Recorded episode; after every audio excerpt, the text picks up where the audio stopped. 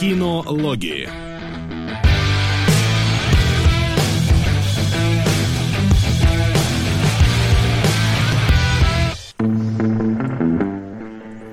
И мы должны быть в эфире, господа, я надеюсь. Всем привет! Всем привет, дорогие друзья! Да, добрый день, добрый вечер. У кого там сколько времени? В эфире кинологи в Москве 3 часа. Сегодня 31 июля. И это будет, я надеюсь, первый выпуск, который мы выложим в iTunes. Поэтому есть смысл объяснить, кто мы такие, что мы здесь делаем, зачем мы собрались. И вообще, мы это трое киноманов диванных любителей, которые обсуждают кино, трейлеры, э, все новинки и разбирают фильмы, которые выбирают наши зрители прямо во время прямых эфиров на канале StopGame.ru на Твиче. Ничего не забыл? Ну, ну ты ничего не забыл. Да. Но я думаю, чисто на слух это все воспринять будет немножко сложно. Ну ладно. Ну ладно. А я думаю, тогда не затягивать. Все представились. Э, я Дмитрий Кунгуров.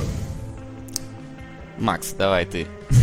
Я Макс. Несложно, да, догадаться, раз Вася ко мне так обратился. И да, я... и несложно догадаться, что я Вася. Это был Максим Солодилов, Василий Гальперов, кинологи и... Ну что ж, мы готовы переходить да, а, к нашему первому пункту программы. Трейлеры.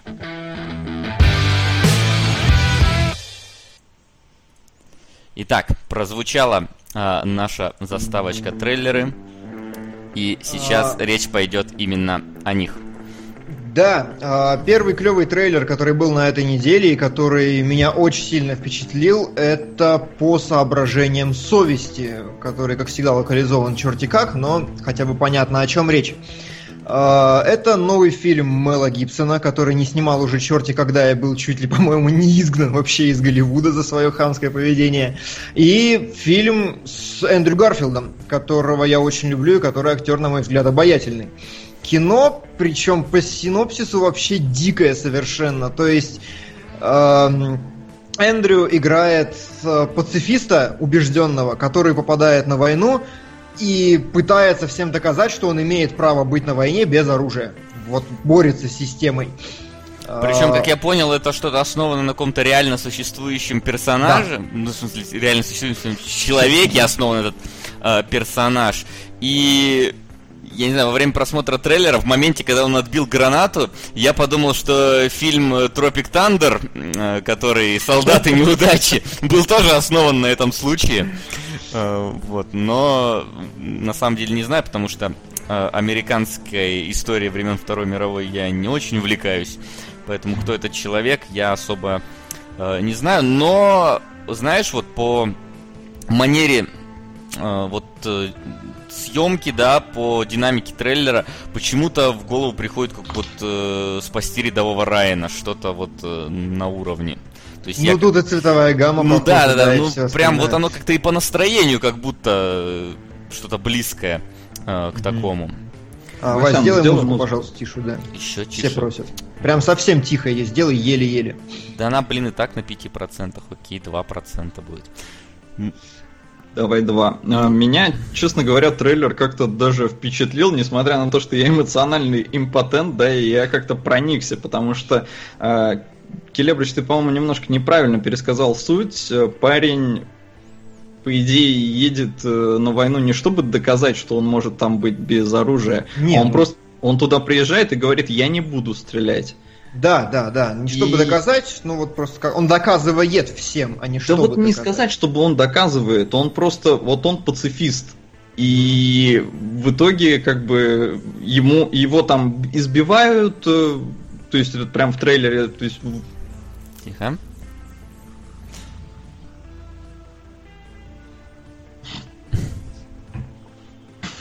На драйв. PS Max. Отличный автоп. Василий. Топ-комментатор. Киллиброн. Где Дуар Фортрес. А, да, спасибо большое, Я... Фрэнсис Зак Морган. Я думаю, стоит объяснить тем, кто да, будет слушать поясни. нас а, в iTunes. Дело в том, что во время прямых эфиров мы путем отбора денег у нашей аудитории определяем, э, какие фильмы попадут э, нам э, для более конкретного разбора в следующий выпуск. И люди, собственно, закидывают денежку, те, кто закидывают денежку большую, могут свое сообщение услышать в нашем эфире. И, собственно, мы тогда прерываемся, слушаем и дальше продолжаем с того места, где остановились. Сейчас вы как раз наблюдали первое такое голосовое сообщение. Почти как звонки в студию, а мы почти как на радио. Ну, это такое вмешательство в наш рассказ, но оправданное. А, и, в общем-то, его бьют в части, но в итоге его там даже судят, по-моему, но разрешают ему отправиться на войну без оружия. То есть, ну, чувак, это как, как хочешь, можешь не защищаться. И он, я так понимаю, он медик. Он и был, mm-hmm. по-моему, он учился да, на медика, да, да. но поехал на войну.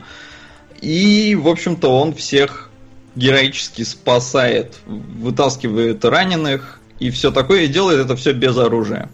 Угу. В общем-то, про это и фильм. Фильм про американского героя, и я как бы... Мне такие очень нравятся. Мне не нравится, что в России такие не снимают.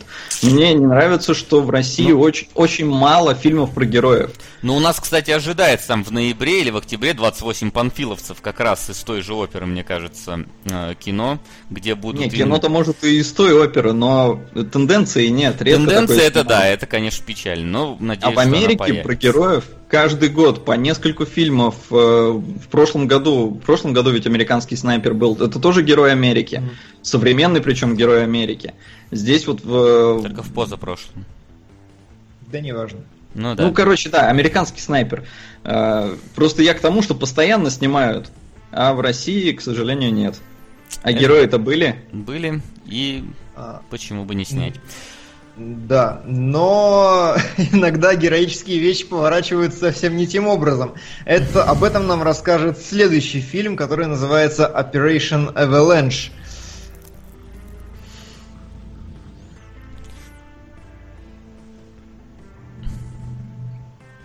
Мне жаль тех, кто ходил на охотников.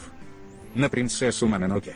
А, спасибо, Алина Артем, большое. Макс, мне кажется, вот ты сказал, что у нас звук э, одновременно с голосом не должен играть, но тогда очень длинная пауза получается. Мне кажется, стоит одновременно включить. Ну, хорошо, я могу поправить. Да я сам могу поправить, я просто как Давай. Угу. Либо вот, вместо а... звука пожертвования. То есть у тех, у кого маленький будет разжигание вот этого огня, а у тех, у кого деньги, сразу разговор. Угу. Давай лучше так, мне кажется. А, Итак, вот. давай, операция Авал... да. Operation Avalanche. Это фильм, чтобы вы все понимали, с фестиваля Sundance. То есть э, это фестиваль, который я очень люблю и регулярно упоминаю. Э, тот, где собираются чуваки, которые снимают как бы авторское кино, но как бы для зрителя, а не для черти кого, для широкой более-менее аудитории, но интересное.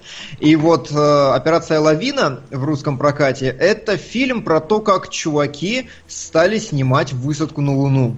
О, причем он сделан псевдодокументально. И там очень крутая стилистика. Это прям выглядит как макюментари, но макюментари из 80-х. Вот никто так не ну, делал. Только я не из 80-х, я подозреваю, а с 60-х. Ну, да, да, оговорился, пардоньте. Да. Из 60-х, да, никто такого еще, по-моему, не делал. Пытались паранормальные явления, что-то в прошлое отправляться, но у них не было никакой стилизации, по большому счету. А здесь и качество пленки деграданское совершенно, и ну, как я понимаю, в целом очень грамотно они подошли ко всему, к воспроизведению эпохи. И очень смешно, на мой взгляд. Ну, то есть, причем, прям здорово. Причем, как мне кажется, оно будет поначалу именно смешно, а под э, конец трейлера там заметил какие-то как будто бы ну, такие триллерные прям моменты проскакивали, когда какая-то как будто чуть ли не охота начиналась на персонажа. То есть... Вот тут не знаю, слушай. Но там что... какая-то какие-то конфликты во время съемки да. у них явно были, да. но мне понравилась сама идея. То есть они взяли классическую вообще теорию того, что высадку на Луну на самом деле снимал Кубрик, и они mm-hmm. решили про это рассказать. Да. Посмотрим, как оно будет. А, причем... Я думаю, что люди, которые будут смотреть и такие, блин, блин, это же было на самом деле. Американцы не летали на Луну. Все выдумки. Это да. Э, но, кстати, я помню, что э, был э, не мокументари, правда, но похожий фильм, к сожалению, не помню название, э, который... э, Ну, короче, там фишка была в том, что астронавтов тоже отсняли в павильоне, а они, типа, должны были улетать на Луну. Э, И, то есть, ракету по-настоящему запускали, а все их высадку отсняли в павильоне. И так получилось, что ракета при старте взорвалась. А люди-то как бы живы остались, потому что они никуда на ней не полетели. И правительство начало зачищать э, этих астронавтов. Они как-то вроде старались убегать. Я, к сожалению, не помню, э, как назывался этот фильм. Э, но как бы про, про фальсификацию высадку на, на Луну уже э, снимали. Но вот в стиле мокьюментари... В стиле мокьюментари я помню только Аполлон 13, по-моему, фильм назывался. Но он... э, Он вообще не про Он то, не да. про то, но он как ми- это про космос и мокументари, я вот в этом. Да, да, э, его плане. Бекмамбетов продюсировал, и, кстати, было достаточно интересно, но прям мне- меня впечатлило тогда. А, но, окей. И к слову о фэнтези, следующий наш фильм это The Great Wall. И вот тут я к концу трейлера обалдел на самом деле. Потому что, если вы не видели, а вы можете посмотреть все это в группе кино, нижнее подчеркивание, логи ВК, которую мы специально создали для этих вещей. А, И, значит, трейлер, где Мэтт Деймон в самурайской броне идет по Великой Китайской стене. Я уже видел Тома Круза в самурайской броне, я уже ничему не удивляюсь.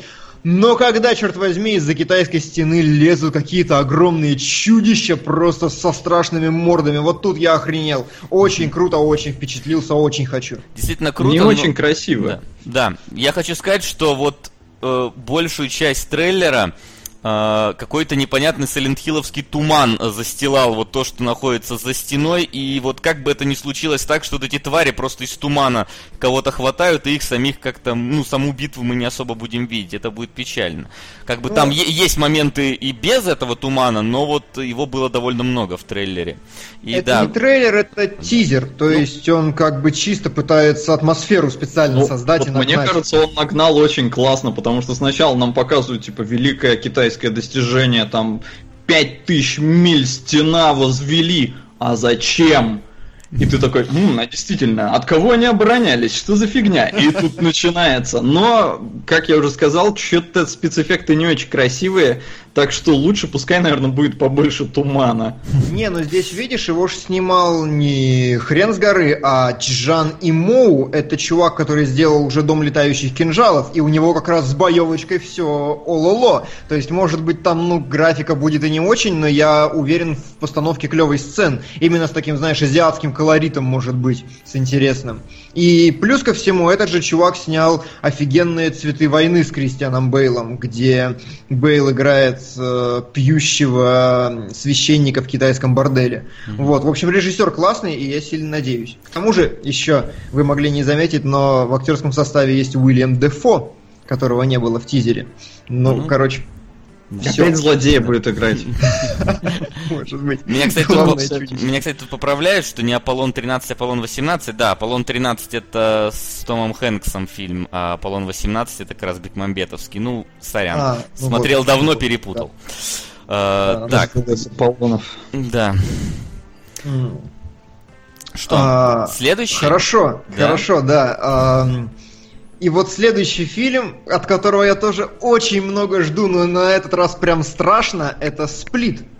По идее, «Сплит» переводится как «разделенный», но в нашем русском прокате фильм назвали «Сплит». Я не знаю почему. Ну, потому что Интерстеллар. Потому Ну что. Интерстеллар, да. А, все вы знаете историю про Билли Миллигана. Ну, наверняка знаете. Это история про чувака, у которого якобы в голове было 26 личностей. Там или 24. Ну, короче, что-то 23 осознанных и две, которых он не знал, или как-то так, я могу путать цифры. А, Его играет э, Маковой, лысый после роли профессора Ксавьера. И играет абсолютно прекрасно, потому что уже в, первых, в первой минуте трейлера он сначала зловеще похищает трех девушек, трех, по-моему, да? Да, А, и ты смотришь такой напрягся, что же дальше, что же дальше. А дальше он заходит к ним в женском платье и говорит, ну знаете, вот э, этот парень, который вас похитил, он знает, что он сделал плохо, он наказан, там ля-ля-ля. И ты такой, что? Честно говоря, я не досмотрел трейлер, потому что я поставил его на паузу, такой, нет, Сейчас пойдут трейлерные спойлеры, я не хочу, я хочу посмотреть. Я не знаю, чем кончился трейлер, но прям я восхищен. Ну, э, с другой стороны, вроде как бы Ди Каприо должен был играть э, этого. Это другой фильм. Да. Друг... То есть Это он другой. все равно будет э, по... с Ди Каприо в Ну, главной роли? Я не Или уточнял, как там, как там судьба проекта с Ди Каприо, а это делает, снимает Шьямалан, Ну, да. э, который снял одновременно и лучшие фильмы в истории, например, «Шестое чувство», и худшие фильмы в истории, например, «Знамение». Последний его визит был классный, и я так понимаю, что он пошел именно по этой волне. Ну, пусть идет. Ну, надеемся, потому что в трейлере как минимум было показано от режиссера Шьямалана, который подарил нам шестое чувство там та та та та но не было сказано про Ласта Эрбендера, не было сказано про знамение, не было сказано про все остальное, что подарил нам э, Шьямалан. Ну, Меня воодушевляет то, Да. что здесь Маковой. Маковой хороший актер, который уже может как бы спокойно там выбирать себе роли. И, возможно, конечно, он заинтересовался просто потому, что, блин, чувак, мы тебе сейчас дадим возможность отыграть на экране 26 разных персонажей. Как Конечно. тебе такая мысль? Для актера это всегда круто, потому что даже вот, например, если вспомнить фильм «Легенда» с Томом Харди, а, изначально планировалось, что будет два актера, но когда Харди прочитал сценарий, он сказал, ребята, я подписываюсь, если своего брата буду играть я. Это снова на лестницу Якова. спасибо, Сплитстрик. Спасибо, Лестница да. Якова продолжает э, лезть э, вверх нашей этой. И, ребят, ну знамение, явление, господи, кто правильно вспомнит э, эту... Я помню, что хэппенинг. плана, Да, хэппенинг там, ну мы же... Ну, ошибаемся чуть, мы же на ходу это все делаем. Это вы там потом быстро гуглите и нас порицаете за то, что мы что-то не А, помним. вот, а, нам нас поправляют, что это фильм не о Билли Миллигане, а просто чу- о чуваке э, с расщеплением личности. Как бы да, но тут такая история, что он один такой чувак, Билли Миллиган, и все его знают. И, кстати, я читал недавно интересную статью, которая утверждает, что он просто всех э, мастерски обманывал и не хотел в тюрьму садиться. Но этого мы уже никогда не узнаем, потому что он умер не так давно. Ладно, как бы то ни было, последний трейлер, который у нас на Последний? сегодня заложен, это э, служанка. Служанка. Извините, я прочитал донат. Э, Хорошо. Вот здесь, опять же, я не знаю, у нас такая Непонятно подборка трей- ничего вообще в- Да, из ну трейлера, как- как надо. но, но вот Как надо. визуально отдельными сценами, отдельными кадрами просто хватает тебя. Вот. Да, а, чтобы вы понимали. Безумно. а, Ладно, давай, Пак, говори. Пак, Пак Чхан Ук это южнокорейский, южно, я их постоянно путаю, южнокорейский Южный не переживай. Северный Да. мы обычно не видим. Да, а, южнокорейский режиссер, который снял Олдбоя и ну всю трилогию о месте, соответственно. Но лучше и только Олдбоя смотрите. что? Но лучше только Олдбоя смотрите. Ну как тебе сказать, я все три фильма люблю. Да все понятно, но я так, для, для среднего, ну- среднестатистического зрителя только Олдбоя Во- можно. Да, вообще в целом южнокорейские режиссеры снимают самые крутые психологические триллеры вообще на планете сейчас. Потому что у них что ни возьми, там, начиная с «Я видел дьявола» и заканчивая э, забыл все остальные фильмы, но они есть. Ну там Сноупирсера постоянно- вспомни, например, который тоже был. Но- Он не совсем триллер, но он такой тоже. Нет, Сноуперсер там просто режиссера позвали, это французский комикс, но не будем об этом. Ну, А, нет, именно вот такие, знаешь, вот про глубокие взаимоотношения э, друг с другом, про- с, как- с каким-то элементом садизма, с какой-то вот такой грязной чревоточинкой, они это очень круто делают, и самое главное, очень обоснованно всегда. То есть там не просто жесть ради жести, она может шокировать именно в рамках контекста, и это очень круто. Ну как, Поэтому как я- концовка Олдбоя, как бы там нету жести, Да. но ты как бы реально сидишь такой, господи Иисусе, что происходит на экране. Ага, о чем и речь, да. И вот почему я дико хочу посмотреть этот фильм, потому что он уже вышел, и у него отличные рейтинги, за восьмерку зашкаливают, а в России выйдет через месяц, если я правильно посмотрел дату релиза. Короче, внезапно возник из ниоткуда, никто про него не знал, но надо посмотреть обязательно. Это ну да. и из трейлера все равно практически ни хрена не понятно. И я вот Это сейчас его замечательно. глядел. И у меня такие ассоциации просто с Борном были, потому что я его только что глядел. И ничего И- не понятно? Не, ну там вы помните этот монтаж, да? Да. Там же постоянно, во-первых, камера трясется, во-вторых, все ну, резко нарезается. И здесь вот то же самое, я смотрю, такой, блин, у меня аж флешбеки такие, Борн, Борн, Борн, Борн, что такое? А еще после Мэтта Дэймона, который только что по стене китайской лазил, такой, что происходит? Все в башке смешалось. Ну да. Но, хорошо. Интригует, интригует, действительно. И это последний трейлер на сегодня, и мы переходим к нашей следующей рубрике. Сходили в кино.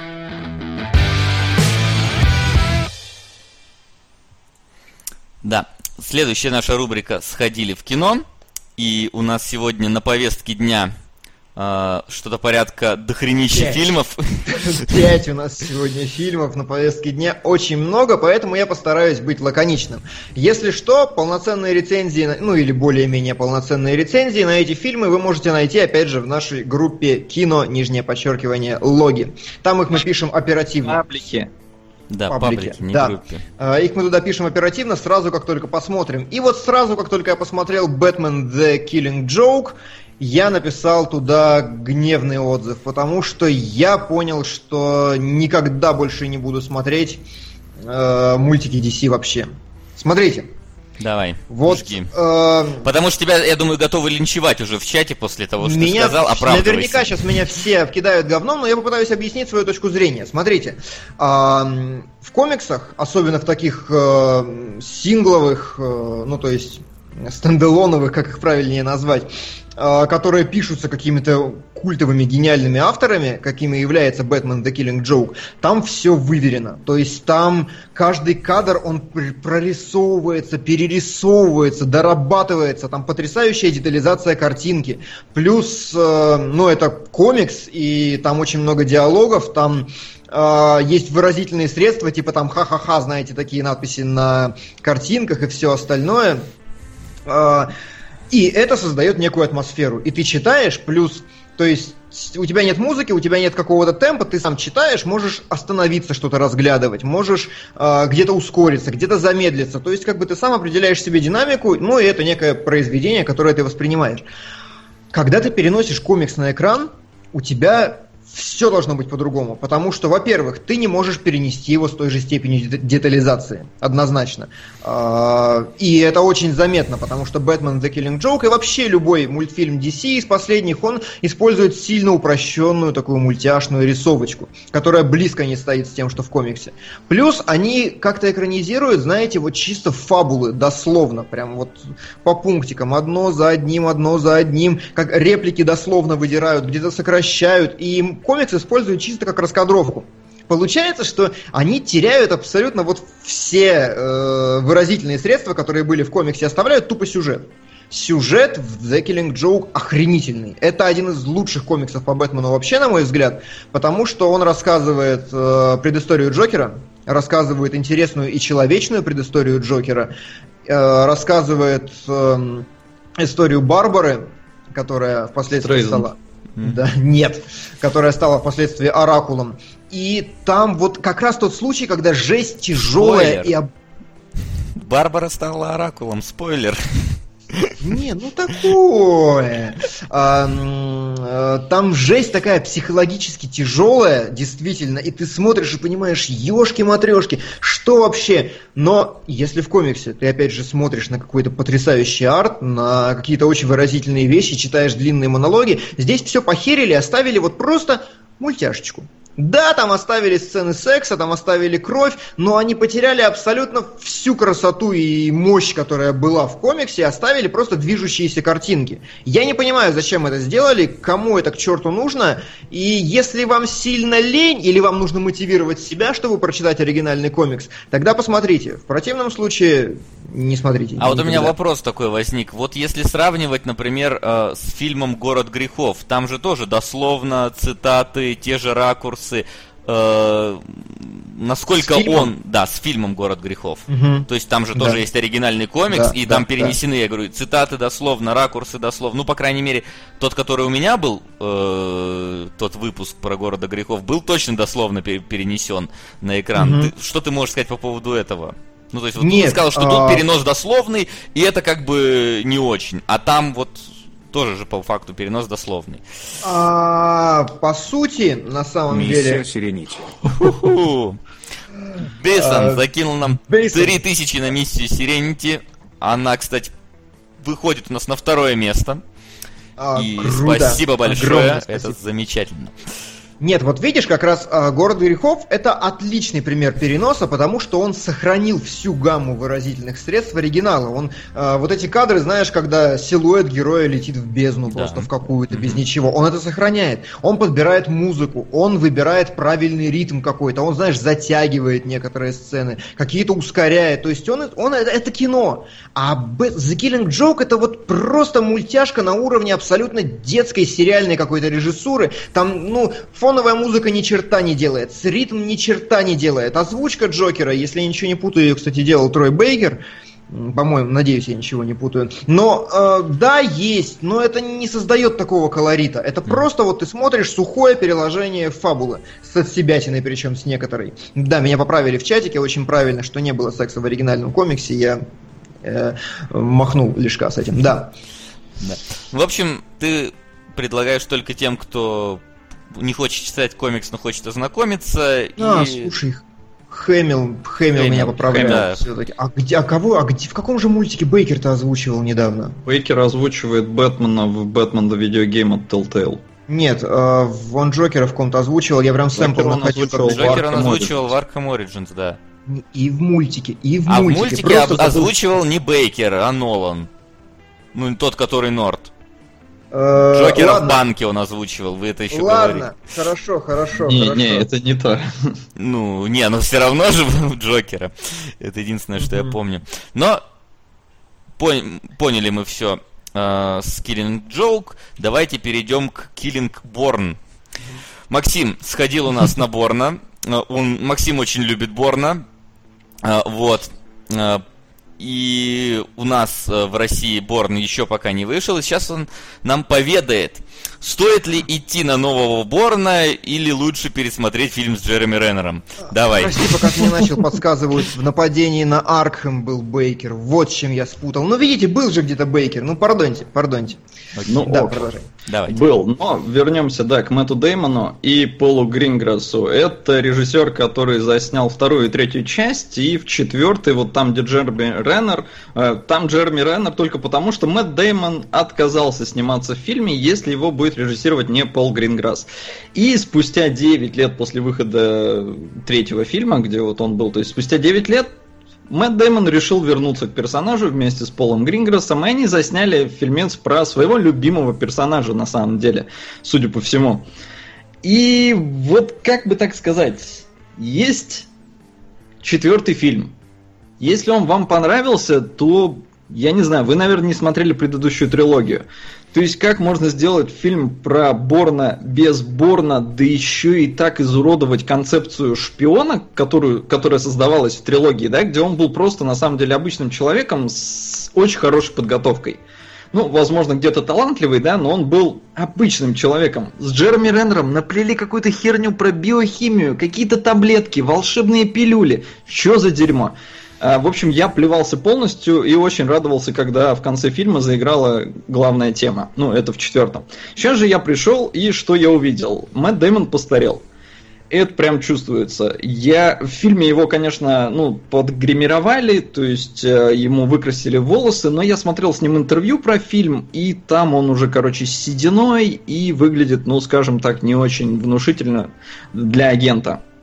И вот здесь нам опять показывают историю, она, в принципе, повторяет сюжет всех предыдущих Борнов. Они, если вы на самом деле посмотрите, они все одинаковые. Мгм. Потому что Борн борется со своими работодателями, условно говоря, то есть ЦРУ, против него высылают какого-то агента, такого же крутого, как и он, он его в конце побеждает и разоблачает. Вот, Не это, это всегда в конце, но побеждает, да. не, это всегда так, ну, Ну да. просто вот по классике. А, снято все тоже в стиле трилогии, то есть это пьяная камера, от которой порой прям реально, ну, она бесит, потому что когда это в динамике, когда там какие-нибудь драки или что-то, выглядит нормально, но когда у тебя простой диалог, да, э, когда люди разговаривают, и вот это вот, вот что-то рядом вот такое стоит, вот такое, очень плохая музыка, очень плохая музыка, а, это начинает бесить. А, И монтаж. Монтаж это вот просто нарезка очень-очень-очень резкая. Там постоянно что-то меняется, и у тебя мозг успевает понять, что произошло, и тебе уже следующий кадр вставляют. То есть ты успеваешь сообразить, что там сделали, но ты не успеваешь этим насладиться. И вот в плане драк здесь оно как бы они пытались спасти что ли, что Мэтт Дэймон уже не такой резвый, не такой юркий, и он не может круто драться, потому что драки, ну, очень, очень слабенькие относительно остальных фильмов. Сюжет местами очень глупый, прямо вот очень-очень-очень, это я уже писал у нас в паблике, заходите, читайте, в общем-то, нам намекают на то, что власти, они всесильные, невозможно затеряться э, ни одному человеку, потому что везде камеры, и выследить можно кого угодно, э, но Борна никто не может найти.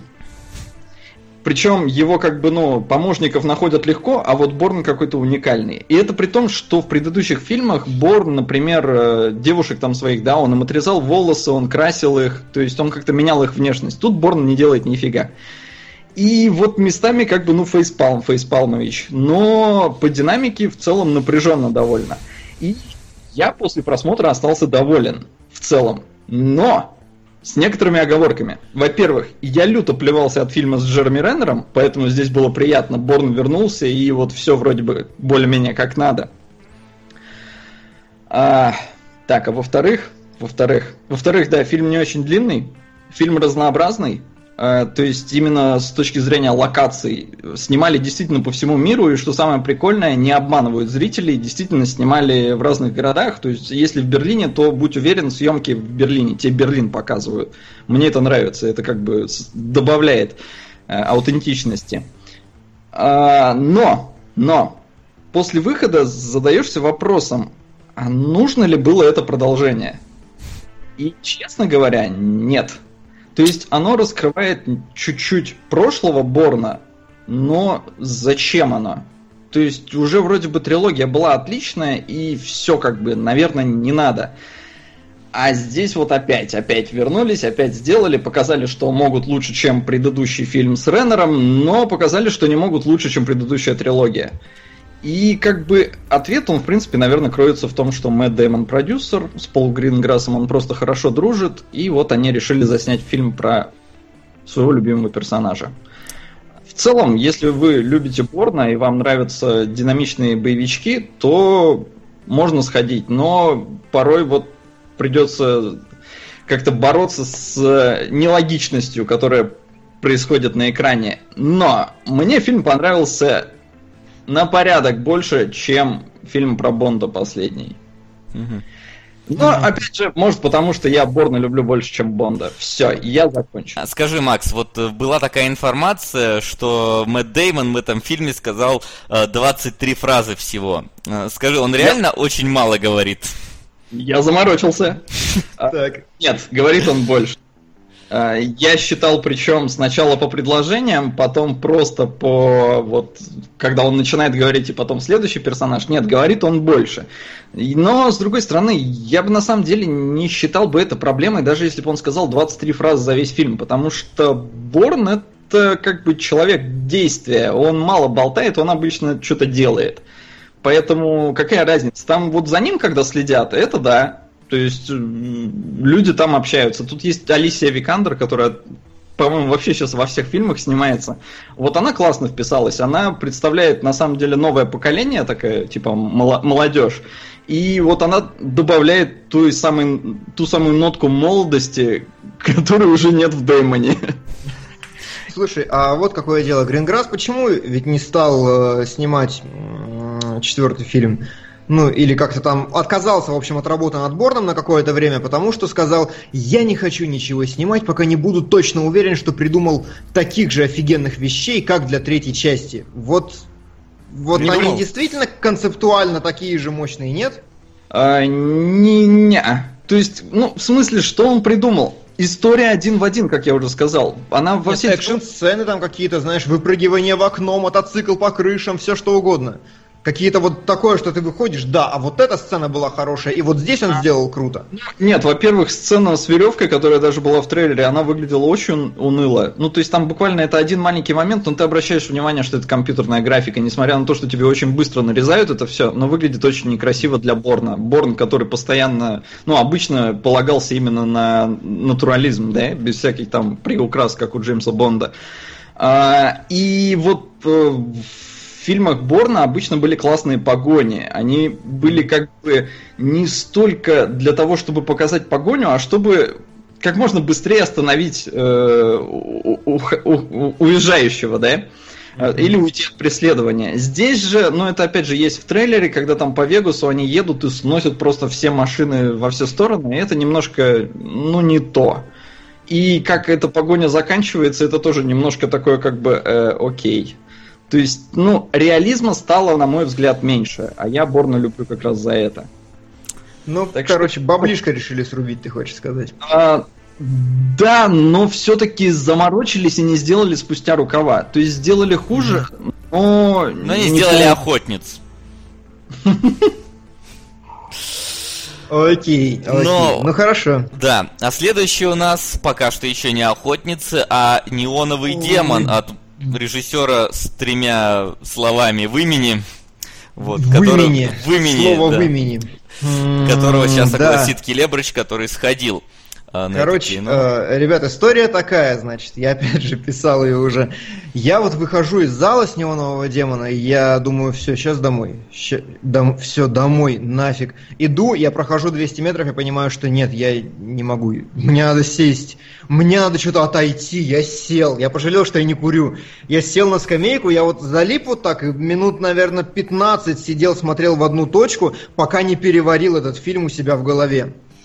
А теперь после этой прелюдии, что за кино? А, Николас Виндинг Рефн – это режиссер любимого всеми драйва, от которого так прутся м- все подряд. Кроме Максима Солодилова. Кроме Максима Солодилова. А, да, э, в фильме играл Гослинг. После этого Рефн снял фильм «Только Бог простит», тоже с Гослингом. И «Неоновый демон» на самом деле по духу где-то на стыке этих двух вещей. Ранние фильмы мы его брать не будем, в смысле Рефна, потому что они немножко другое, на мой взгляд, а вот здесь ближе к этому. О чем кино? Кино про модельку, 16-летнюю модельку, которая э, приехала из откуда-то из провинции и хочет пробраться в бизнес на высшие ряды. И как видите вы на постере, там кровь, расчлененка какая-то, насилие, и вы можете нахвататься спойлеров по поводу всех остальных прелестей, которые будут происходить в фильме. Не надо, не нахватывайтесь. А, начинается все хорошо, и вы смотрите какое-то нормальное, логичное сюжетное повествование, но чем дальше, тем больше в фильме становится сюра, тем более там зыбкая какая-то, знаете, такая давящая атмосфера, и тем больше вы не понимаете вообще, что за хрень происходит на экране. Концовка, про нее все говорят. 20 минут финала, это просто ты сидишь, тебя вдавило в спинку, и ты не знаешь, как вообще с этим общаться. Девочка, э, она, так сказать, продвигается действительно по лестнице, все все говорят, что она восхитительно красивая. Но тут такое. На любителя. А, как бы понимаешь, это да, с точки зрения зрителя, на любителя, но я настаиваю на том, что, ребят, если вам режиссер говорит, что она красива, просто кивните головой, согласитесь, скажите, окей, в, согласно сюжету этого фильма, она красивая, относитесь к этому именно так. Но, хотя я думаю, в выборе актрисы на самом деле есть тоже смысл, потому что прочие модельки действительно очень симпатичные, а ее подбирали не просто так, на мой взгляд. А, но к чему я это? Вот вы пойдете на этот фильм, и вы просто охренеете. Вас вынесет в трубу. У вас есть два варианта. Либо вы придете и скажете, типа, фу, она стрёмная. Что-нибудь там скажете, а зачем мне это показывают? А там ля-ля-ля. Потому что фильм, он... Это прям кинематограф в высшем смысле его слова. Потому что он использует не только повествование, сюжеты, диалоги. В какой-то момент он останавливается на 4 минуты, включает дикую кислоту, начинает слепить вас вспышками, показывать какие-то абсолютно абстрактные образы, и ты сидишь такой, что? Я призываю всех, кто хочет сходить на этот фильм, поддаться вот этому и попытаться поговорить с фильмом и настроиться действительно, и сидеть вот так вот и внимать. Потому что по-другому это не работает. Нужно действительно захотеть посмотреть его вот так чем дальше развивается действие, тем больше неприятностей получается в жизни девочки, потому что на нее начинают нападать другие модельки, какой-то. И в принципе фильм позиционировался по трейлерам якобы, что это такое закулисье модельного бизнеса. Учитывая бесконечное количество сюра, я вам скажу, что на самом деле нет. Это фильм ни черта не про закулисье модельного бизнеса, и модельный бизнес это просто сеттинг и образ. Кино очень умное и очень непонятное. Вам нужно будет действительно сидеть и переваривать, и пытаться понять. То есть самый простой способ сказать «фу, херня, не хочу смотреть, чушь, говно собачье». Нет, попытайтесь понять все, что говорит режиссер, и когда доходите до самой маковки, фильм просто раскрывается и начинает выглядеть совершенно по-другому. Это целая эссе на самом деле философская, которая не такое сложное, как кажется. Если в чатике сейчас напишут, что очень нужно, я могу написать полную расшифровку этого в паблике кинологов, например, завтра или послезавтра. То есть объяснить все символы и все остальное, но я вам категорически не рекомендую ее читать, пока вы сами это не попытаетесь переварить. Фильм рекомендую, музло отличное, визуал просто сумасшедший. И это ну, одно из самых ярких переживаний в году моих вообще. Последний раз я таким ошарашенным выходил только с выжившего. И то с выжившего я выходил такой, ни хрена себе! А здесь я просто вышел и вот так вот, господи, почему не ночь, я, я не бухаю сейчас. В общем, просто... э, фильм да. довел Келебра до маковки. Э, и видимо, оказался... И он на самом деле что-то да. хотел рассказать про оператора. Да, а про тетечку, которая про тетечку, да. Ну, э, я, собственно, сказал, что визуал у фильма потрясающий, и это так. Вот здесь даже разбираетесь вы в кино, не разбираетесь вы в кино, вы просто приходите, смотрите, и у вас вытекают глаза, потому что это потрясающе красиво. Прям невероятно. И внезапно это какая-то абсолютно никому неизвестная тетенька по имени Наташа Брайер, и что она до этого сняла? Ничего, по-моему, толкового. Я надеюсь, что я опять не вляпываю сейчас какую-нибудь ошибку по фактике, но тем не менее. И вот серьезно, я посидел, подумал, никто, кроме Любецки, не может с ней сравниться. Вот, вот по визуалу я не могу сообразить ни одного оператора, который смог бы выдать такую же картинку. Это что-то совершенно невероятное, и внезапно какая-то Наташа Брайер убрала просто весь фильм. Отлично, просто великолепно. Я в восторге в огромном. Замечательно. Ну а сейчас мы поговорим о четырех маковках. Там чернослив, а не мак. Да, там, ну там, да, чернослив. В общем, сходил я тут на новых охотников за привидениями. Точнее, охотниц. Ну не ты один. Да, не я один, но поскольку Максим излагал тут проборно, я немножко, наверное, подробно расскажу про охотница. Максим, если захочет что-нибудь добавить, а я думаю, захочет и добавит. В общем, я думаю, не стоит говорить, что мы крайне плохо относились к этому фильму еще на момент трейлеров, потому что видели знакомые сцены, но сыгранные, ну реально просто чересчур э, стебно, чересчур комично, много вот этой всякой блевоты там, вот этой эктоплазмы к месту и не к месту там было. Ну и, разумеется, женский каст. Э, не то, чтобы мы сексисты. Королевские космические силы. Крылья Хантамис. 1987. Скоро, Васа, скоро. Спасибо большое, Сирей. Жду не дождусь. А, вот. А, и как бы проблем бы на самом деле бы и не было в том, что героини женщины, если бы их персонажи были бы, ну, хоть сколько-то персонажами. Потому что вот э, я, к сожалению, как обычно, плохо помню имена, поэтому я буду... А хотя я сейчас быстренько найду их, чтобы не быть голословным и чтобы те, кто... Да нас... ты можешь, ну, а, ну да, картинку не все будут видеть. Да, картинку не все, и как раз для тех, кто будет нас исключительно э, слушать, я надеюсь, что такое случится, я буду... Э, сейчас найду. Вот. Значит, э, героиня э, Кристин Уик, которую тут нам представляют как э, какого-то невероятного умного физика, в ней не чувствуется это вообще она там что-то изображает из себя какими-то умными фразами кидается, но ты не чувствуешь, вот такое чувство, что она просто зачитывает Википедию. А, и все вот эти вот ее кривляния начинают бесить прям вот с первого ее кадра, с первого появления. Вот это вот парабола, парабола, пора бы нам порадоваться, вот, и виляние жопой при этом на фоне доски с какими-то формулами, которых она, скорее всего, даже не знает. Это просто, ну, просто ко- комичная ко- кобеньканье непонятное, которая здесь прям напичкана в фильме. Здесь столько каких-то вот этих... блин, у меня слова даже вылетели из головы. Как это, как это назвать? Вот, понимаете, вот, вот Джим Керри умел э, как-то вот постоянно комично обыгрывать, да, себя там, постоянно корчиться, гримасничать и так далее. Здесь этого слишком много и слишком неуместно и слишком непро... непрофессионально в этом плане. Какие-то танцующие охотницы, какие-то, блин, э, непонятные, у них тоже вот эти вот... Ты видел, Макс, же танец с этими, с горелками? На Интерстилла. Да, разумеется. А если уже был, тогда на начало. Всем добра. Спасибо большое, Final Fantasy. Не надо, пожалуйста, Да. только не, не надо Интерстеллар. Вот. Этих кривляний слишком много, и они тебя вот не, не развлекают, они тебя бесят. Да? Э, кроме этого, э, бесят здесь вообще все спецэффекты, как по мне.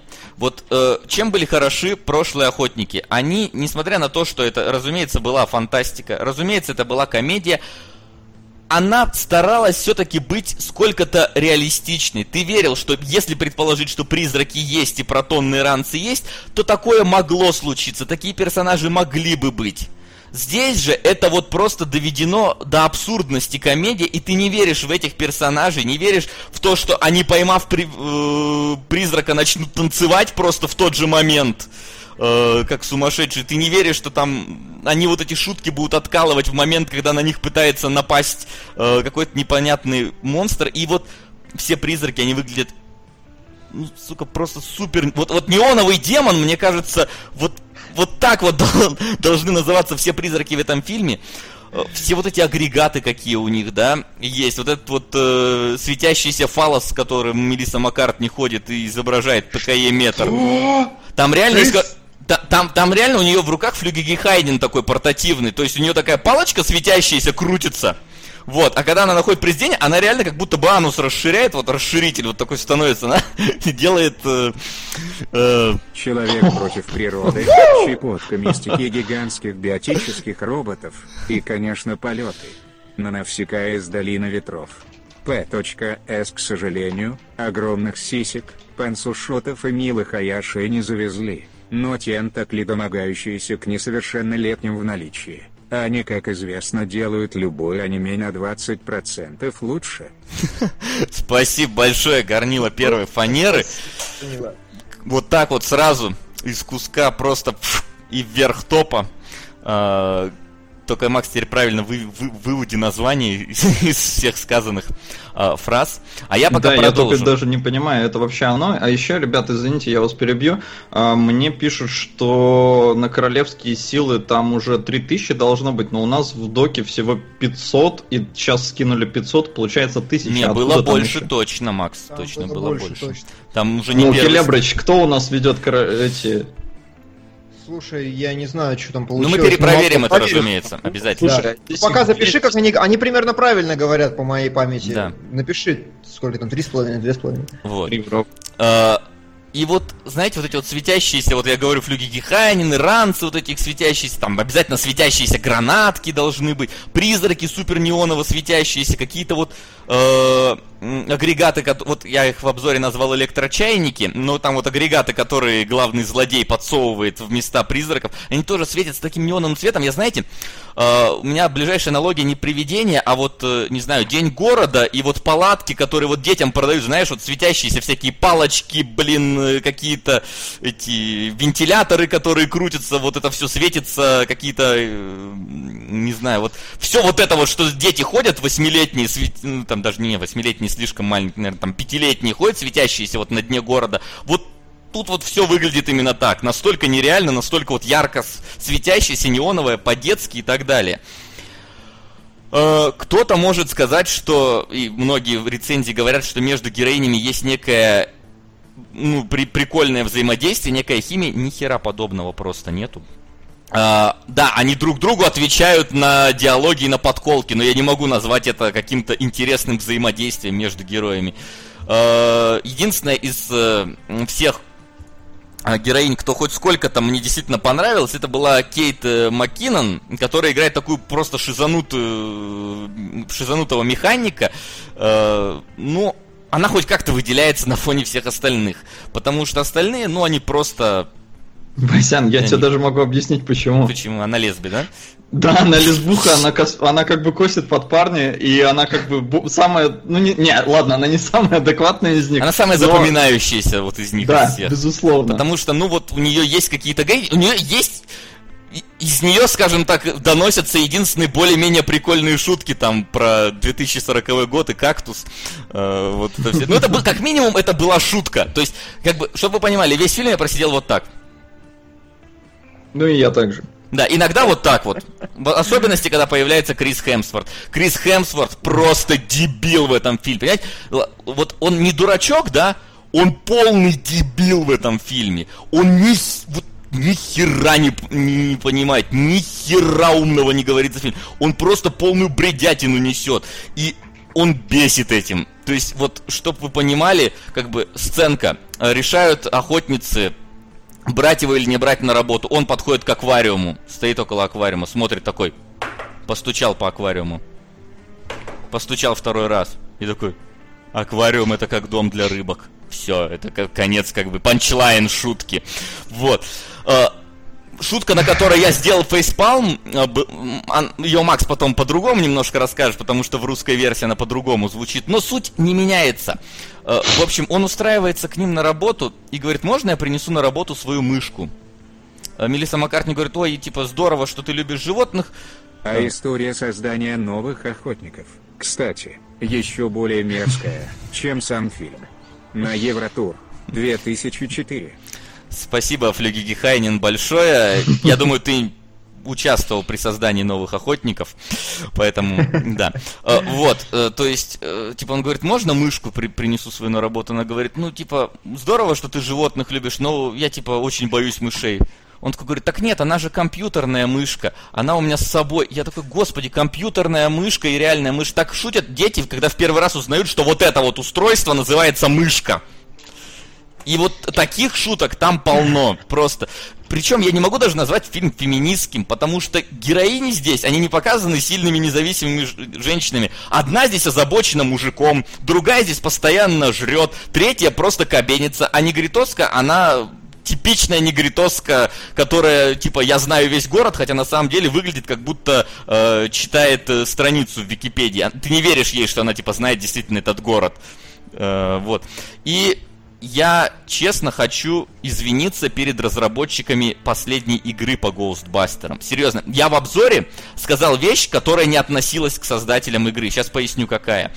Э, Дело в том, что э, я в обзоре сказал, что в конце последний босс мы деремся с призраком с логотипа э, Ghostbusters, то есть вот с этим вот беленьким призраком, и сказал, что это верх отсутствия фантазии вообще у разработчиков. Вот, э, но, как оказалось, последний босс э, в фильме это действительно призрак с логотипа Ghostbusters. Но Так. в обзоре я сказал, что верхом на самом деле отсутствия фантазии было бы, если бы э, ах- в игре нам приходилось бы драться не с призраком с логотипа, а с самим логотипом, то есть с призраком перечеркнутым красным вот этим вот кругляшком, да. И, сука, в фильме последний босс в какой-то момент превращается в логотип Гоустбастеров. Я такой, вы что, серьезно? Он реально превращается в логотип Гоустбастеров. Ладно, ну да, они дерутся в итоге не с ним, он быстро меняется, но это такой... Что это? Короче, фильм э, не смешной абсолютно. Ни одна шутка не зашла. Многие шутки реально мерзкие. э, многие шутки детские, тупые. э, слишком много вот этого вот кривляния, кабеничества, вот э, всяких танцев каких-то неуместных. Э, вот. И э, есть камео э, с этих э, актеров из прошлых охотников, но камео, честно, вот более-менее адекватные, разве что у Билла Мюррея и, наверное, у Сигурни Уивер. Э, У Билла Мюррея, потому что он как минимум, он, он реально, я, я вам проспойлерю, он реально умер в этом фильме, просто вот, он, видимо, вот начал читать сценарий, думаю, я не буду сниматься, потом смотрит, а, я умру, слава богу, вот, значит, тогда снимусь, он реально умер в этом фильме, Э, вот, э, а камео Сигурни Уивер, оно уже после титров, короче, и, видимо, она такая тоже открыла, блин, я не хочу там сняться, а, я буду после титров, ладно, это немногие посмотрят, вот, то есть, в фильме 5 камео, это О, господи, напомню. Первым появляется как раз Билл Мюррей, потом появляется Дэн... Нет, потом появляется секретарша их, потом появляется да. Дэн Эйкройд, потом появляется негр, который у них был, и Сигурни Вивер. Вот, значит, э, и в фильме прикольная музыкальная тема, да, прикольная переделка, действительно. Вот шесть, шесть вещей, которые в фильме хороши. Ну, относительно хорошо, просто было приятно увидеть старых актеров. 6 из 100, вот моя оценка этому фильму. Э, да, да, можно было что-то сказать про финальный экшен, но понимаете, в чем проблема? Э, дело в том, что они придумали кучу агрегатов для финального экшена.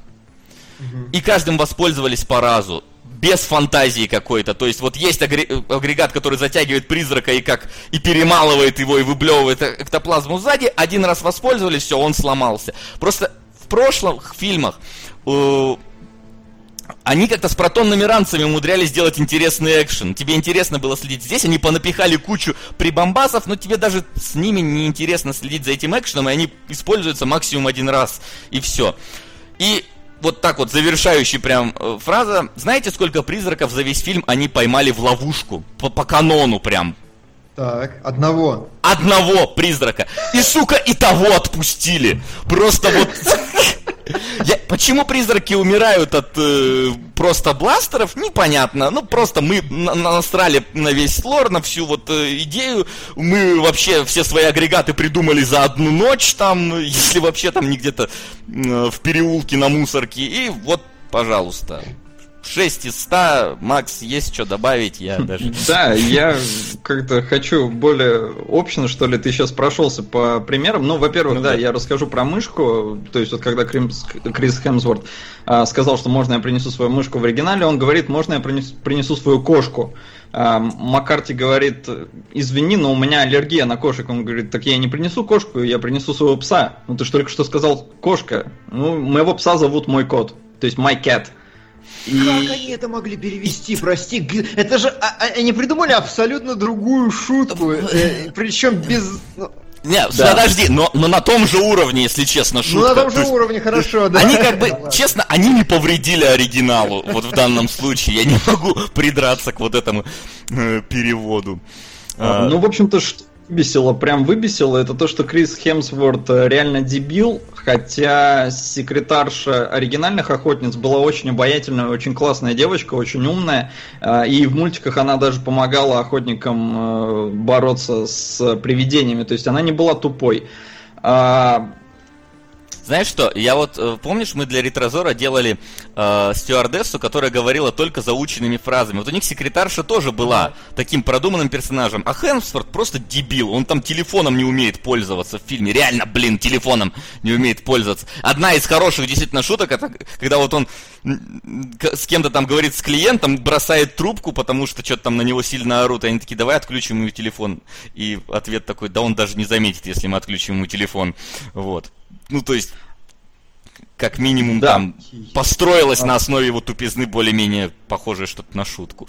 В общем-то, что э, с точки зрения камео, я на самом деле, когда шел на фильм, я думал, что это как бы вроде перезапуск, э, но в то же время продолжение. Э, оказывается, нет. Э, то есть все камео, они как бы это не персонажи предыдущих охотников, это просто те же актеры, но абсолютно другие люди. Именно во вселенной, то есть никто не знает про существование призраков, и, в общем-то, сюжет на самом деле повторяет первый фильм, типажи списаны с оригинальных э, героев. И вот я не так давно ходил на Терминатор, да, последний, э, пятый, да, он, по-моему, был, и я надеюсь, он реально последний. И я говорил, что это похоже на фанфик, на подделку по оригиналу, то есть по мотивчик, который сняли любители. Вот здесь абсолютно один в один ситуация, во всяком случае по ощущениям. Ты смотришь и думаешь, блин, я видел, как недавно, ну как ладно, уже довольно давно, сделали это намного лучше, а, без попытки обстебать что-то, ну какой-то оригинал до этого, потому что это Ghostbusters, они были вот оригинальной такой концепцией. Э, здесь же паразитирование на предыдущей славе, но очень неграмотно. По ходу фильма вот диалоги э, создается впечатление, что актеры импровизировали. То есть у них не было четко прописанных диалогов местами, то есть вот перепалки их, когда они начинают, да не, не, да я, да я, это, это, это, это. Вот, э, это главная шутка. 90% шуток это вот реально, когда они обрывают друг друга в какой-то момент. Вот как вы видели в трейлере, да, шутка, типа, когда они в четвером стоят и говорят, вперед, вперед, о, извини, ты хотел сказать, я сказал, вот это все шутки, вот они вот на этом строятся. Почти. Да, и э, у меня, ну, блин, не сочтите это за какой-то э, сексизм, да, но я по ходу фильма, у меня прям было ощущение, сценарий писала женщина. И в конце действительно показывают, сценарий написала кто-то там вместе с режиссером. И это чувствуется. Я как бы... Ну, это факт. То есть, пон... считайте меня сексистом, ладно, хрен с ним. Но это факт, это чувствуется. Чувствуется, что писал человек, который, ну, я не знаю, есть вот такая проблема у сценаристов, когда, например, мужики пишут маленьких девочек, да, сценарий про маленьких девочек, у них получаются маленькие девочки, которые похожи на взрослых мужиков. Да. Ну, просто потому что ну, взрослые мужики пишут сценарий. Здесь девушка писала про девушек, но я смотрел на это и думаю, господи, где вы таких девушек-то нашли, а? То есть, как вообще так можно? И в итоге, ну, в общем-то, что, насрали в наше детство. Ну, смотрите, у меня, значит, вот такие вопросы. Давай. Во-первых, э, в чатике спросили, в оригинале это была глубина, драма, многогранность героев, развездяй, балбес, задрот и негр. Нет, а, в типа, оригинале... Типа, вас упрекают в том, что в оригинале тоже все было очень просто. Я объяснял э, уже, скажу так, в оригинале, да, я не не говорю, что оригинал это супер шедевр. Я не говорю, что оригинал там, да, был с глубиной какой-то и так далее. Но в оригинале ты верил в, в реальность существования данных персонажей. То есть, когда они заходят там, условно, э, в какое-то помещение, они, ну, ведут себя как нормальные люди. Они не начинают э, бегать по пожарной станции с, просто с криками «Ух ты, посмотри, сколько места! Ух ты, посмотри, сколько места! Ой, смотри, э, этот, шест для стриптиза! Ой, давай на нем, ну, условно, покрутимся!» Это ребячество какое-то полнейшее. То есть тут э, реально перегнули комедию до уровня вот реально какого-то сюра непонятно для каких-то э, ситкомов даже, причем такого, знаете, старого какого-то образца, где вот, ну не веришь ты в существование подобных персонажей, слишком пере, пере, перегиб, перегибают они с вот этими вот э, реакциями, кривляниями и подобным прочим. Вот. А, я говорю, просто оригинальный фильм, он был оригинальным, это был первый фильм, все, его не с чем было сравнивать, этих есть чем сравнивать, и они паразитируют на предыдущей классной идее, и за это обидно, потому что делают это безграмотно и уныло, и тупо. Погодите, но кто-то тупой ведь... Э, кто же тупой? Мы здесь сидим или критики, которые поставили фильму очень высокие оценки? А ведь у фильма приличные оценки на метакритике, но сейчас, по-моему, что-то в районе 60 уже, но это больше, чем у Бэтмена против Супермена, например. Это, это достойная... больше, чем у Борна. Это больше, чем у Борна. Это достойная оценка для э, комедии, где первая шутка про вагинальные газы, если мне не врут. Ну, не факт, врут. Не врут, да. Не знаю, насколько вагинальный у нас, может быть, это замяли, но как бы про газы, да. Uh, нас uh, говорят, что типа Эйкройд тоже бегал в оригинале. Ребят, вы, может, не сходили на этих Гоусбастеров, вы не видели, как бегают здесь просто. Просто вот серьезно, то, что он съехал с шеста, это вообще не то, что здесь происходит. То есть, условно, да, uh, выглядит, они заехали в свое помещение, да, и вот это вот ихняя, их их э, механик, которая лесбиянка, она начинает танцевать с двумя газовыми горелками. Просто начинает танцевать. Вообще ни с чего. Вообще ни с чего. Это э, на нее смотрит это Кристен Уик и такая, о, прикольно. И тут это поджигает случайно горелкой какую-то штуку. Уик такая, о боже, мы горим, мы горим. Это продолжает танцевать с горелками танцует дальше где-то секунд еще 15, и потом в танце с этими горелками отходит в бок, берет огнетушитель и в танце подходит к этому горящему чему-то на столе и начинает тушить, и смотришь такой, ну что это? Вот вы верите в такое вообще, что оно может случиться? Ну вот что это реальный персонаж, а не, а не гэг просто сделанный. Ну там действительно есть проблемы, просто вот персонаж, который им еду приносит, он чисто для того, чтобы вставить пару несмешных шуток. Угу. То есть он вообще никак не влияет на сюжет, он вообще для него не нужен. И вот он нужен, чтобы постебаться, но, как я говорю, не смешно. Так, И объясните оценки, мне- оценки Да. высокие. Я, блин, уверен. Просто потому что, ой, ну тут же девочки, а нельзя, мы сексисты, бла-бла-бла. Херня, фильм, говно. Не смотрите. Удовольствие от него можно получить только если ты не видел оригинал. ну, Если ты вообще фильмов фильма. не видел, мне кажется. Не, а если ты, ну вот тебе 13 лет и ты ржешь шуток про пердеж, либо если, блин, ну ты просто мастер отключать свой мозг, и ты можешь расслабиться и тупо посмотреть вот говно, которое тебе вольют, и вот не придираться к нему. Если ты обладаешь таким талантом, чувак, этот фильм для тебя. В остальном же, блин, не ходите ни в коем случае. Не поддерживайте этот фильм деньгами, потому что, не дай боже, они захотят продолжения, а они вполне могут захотеть. За- Но он захотеть. кассово провалился. Да, М, кстати. Он уже прокатывается, ну, в России с задержкой, и он уже провалился, поэтому есть даже хэштег в Твиттере про пустые залы, я уже упоминал. Кстати, зал был действительно почти пустой. То есть И у нас тоже. человек 15 на 400 местный зал. Ну, у нас меньше был зал, но аналогично, да. Вот. и- Хотя, с другой стороны, это может быть обусловлено тем, что тут есть сеансы с чешским дубляжом, а я на английский, разумеется, ходил. Ну и чехам просто, наверное, не, не прикольно. Может быть. Кстати, Макс, ты заметил, что вот э, в этом фильме нету никаких сцен, которые не связаны были бы с охотницами?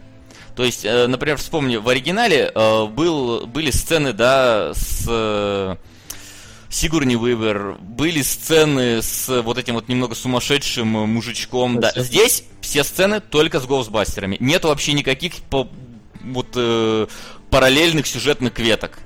Нету взаимодействия толком ни с кем там, кроме мэра, и то оно там в двух сценах строится, и тоже такое странное. Не, ну может поэтому и говорят, что классное взаимодействие между персонажами, потому что все время все про них, они все время общаются. Может быть, не знаю, но вот серьезно. На самом деле, на самом деле, я так понимаю, что вы уже все сказали, вы уже просто лежишь, сидите и стонете по Ну просто, Келебрыч, у меня отняли два часа моей жизни, вот серьезно, этим фильмом. Вот Я в данном случае именно про отняли. отняли два часа жизни. Да. Я тебе сейчас скажу про два часа отняли, потому что на самом деле есть фильм хуже и гораздо прекраснее «Охотниц за привидениями». Вот насколько я понимаю ситуацию, я не ходил, я бойкотирую этот фильм по идейным соображениям, но насколько я понимаю, это просто очень плохо, да? Вот, «Охотни- это просто вот невыносимо плохо, ты сидишь и тебе хочется уйти, правильно? Правильно. Более-менее. Да, Да. да. А, так вот, э, Кевин Смит выпустил свой новый фильм. Йоганутые. И, черт возьми, это... Это гораздо хуже, чем «Охотницы за привидениями», и это в 10 тысяч раз прекраснее, чем «Охотницы за привидениями». Короче, Кевин Смит э, снимает сейчас э, так называемую «Северную трилогию». Если я опять не путаю ее точное название, по-моему, Северная трилогия. Первым фильмом Северной трилогии был Бивень. Там Джастина Лонга, Джастина, надеюсь, опять, э, перехирургировали в моржа. То есть это как человеческая многоножка, только фильм про то, как из чувака делали моржа. И Кевин Смит, ну, все мы его знаем, э, большая часть, надеюсь, нас его знает, это режиссер таких фильмов, как «Догма», э, «Клерки», э, он актер в Джей Молчаливом Бобе, и бейте меня, если я сейчас косячу, потому что...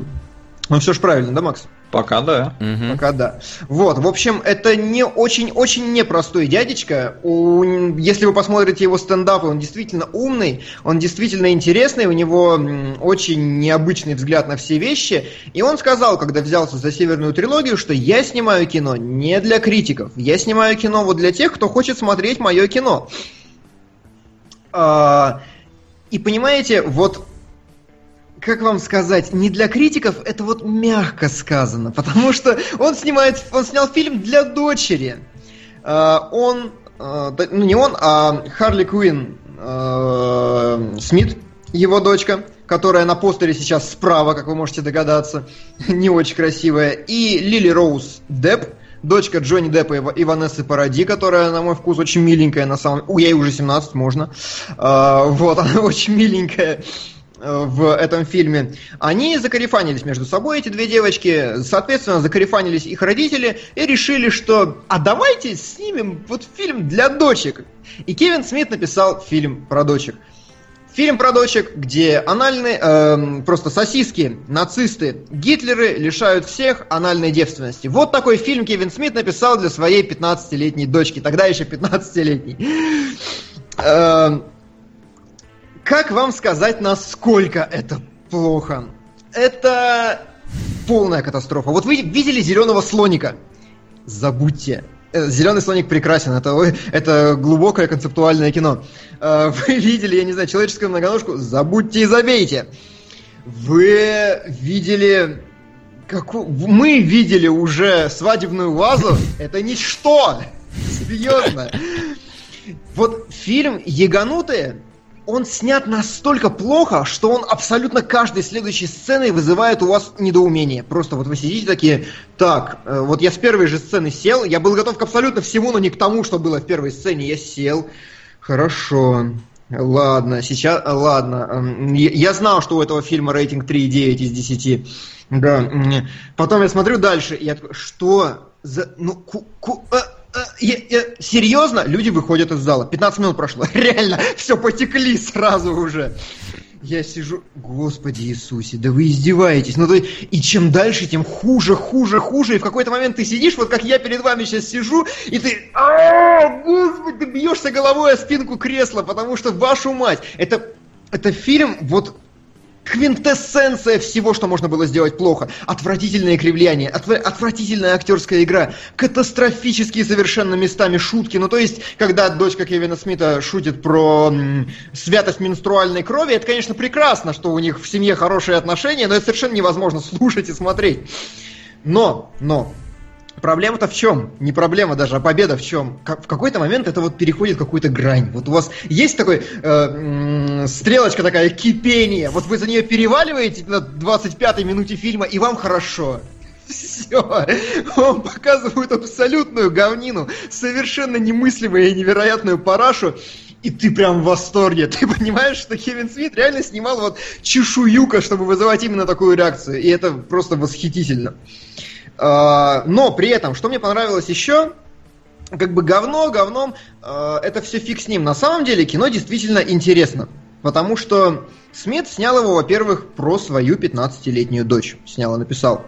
То есть, действительно, это писал чувак, который воспитывает сейчас ребенка. И вместе с ребенком он делал фильм. Поэтому там очень много действительно актуальных шуток. Не про феминизм, но каких-то гэгов, э, связанных с телефонами, связанных с медиакультурой, с еще чем-то. Там есть некоторые шутки просто разрывные. То есть, вот вот настолько, насколько плоха шутка про менструальную кровь, настолько там есть прекрасные шутки в других местах. И ты сидишь, и тебя реально рвет, потому что очень смешно. Очень плохо, очень смешно, очень плохо.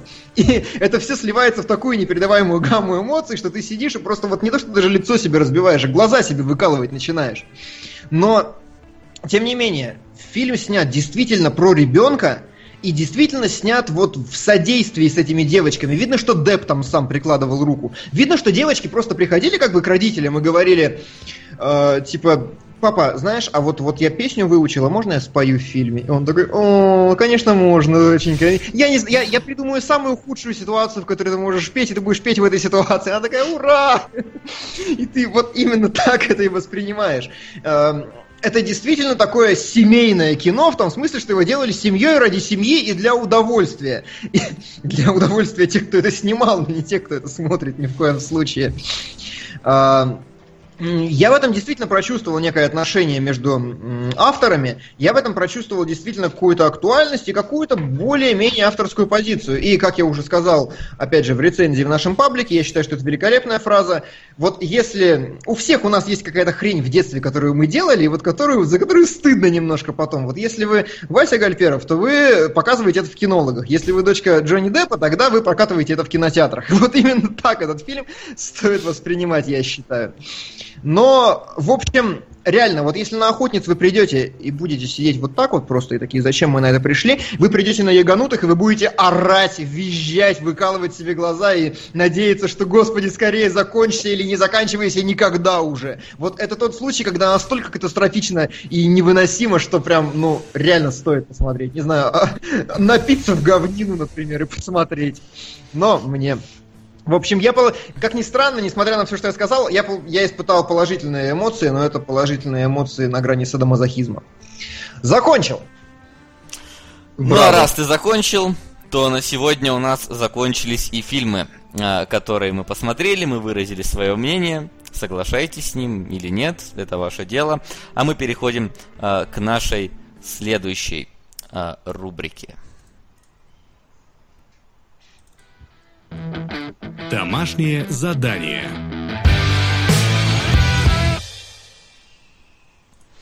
Итак, прозвучал а, отбивка а, рубрики «Домашнее задание». И сегодня у нас а, на таком плотном нашем разборе а, два кинофильма разных, сильно разных, я бы даже сказал. Давай разберемся пока с топом. Стопом. А, да, извиняюсь. Давай, Максим. А, в общем-то, в лидеры внезапно вырвалось нечто под названием «Навсекая из долины ветров» или Ветров. «Навсекая...» Что? Из долины ветров. Ветров. Ну, она произносится как... Ладно, хорошо. Я не знаю, как... Блин, меня на самом деле больше «Навсекая» интересует. Или «Навсикая», или «Навсекая». М, В общем, я даже не знаю, что это такое, но оно в лидерах, так что вполне вероятно, что именно с этим мы ознакомимся на следующей неделе. Рядом лестница Якова тут примостилась прямо так. А, И внезапно появились такие картины, как «Выживший». А, Евротур немножечко поднялся, Топ Гир во Вьетнаме, американская история, Интерстеллар тоже со- совершенно внезапно тут возник. Ну и сокровище нации плетется где-то там по пятам. Да.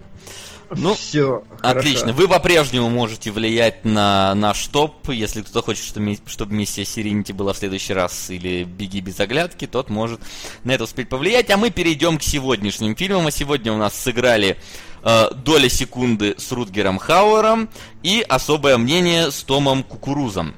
Э, и начнем мы с... С хорошего фильма. Ну, у нас как бы оба, на самом деле, хорошие. Давайте, может, э, Спилберга на потом оставим, нет? Да, конечно. Спилберг на потом и есть. Я и сказал, мы начнем с хорошего фильма. С хорошего.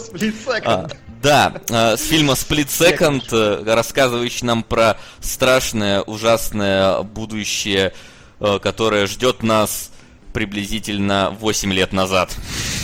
Да.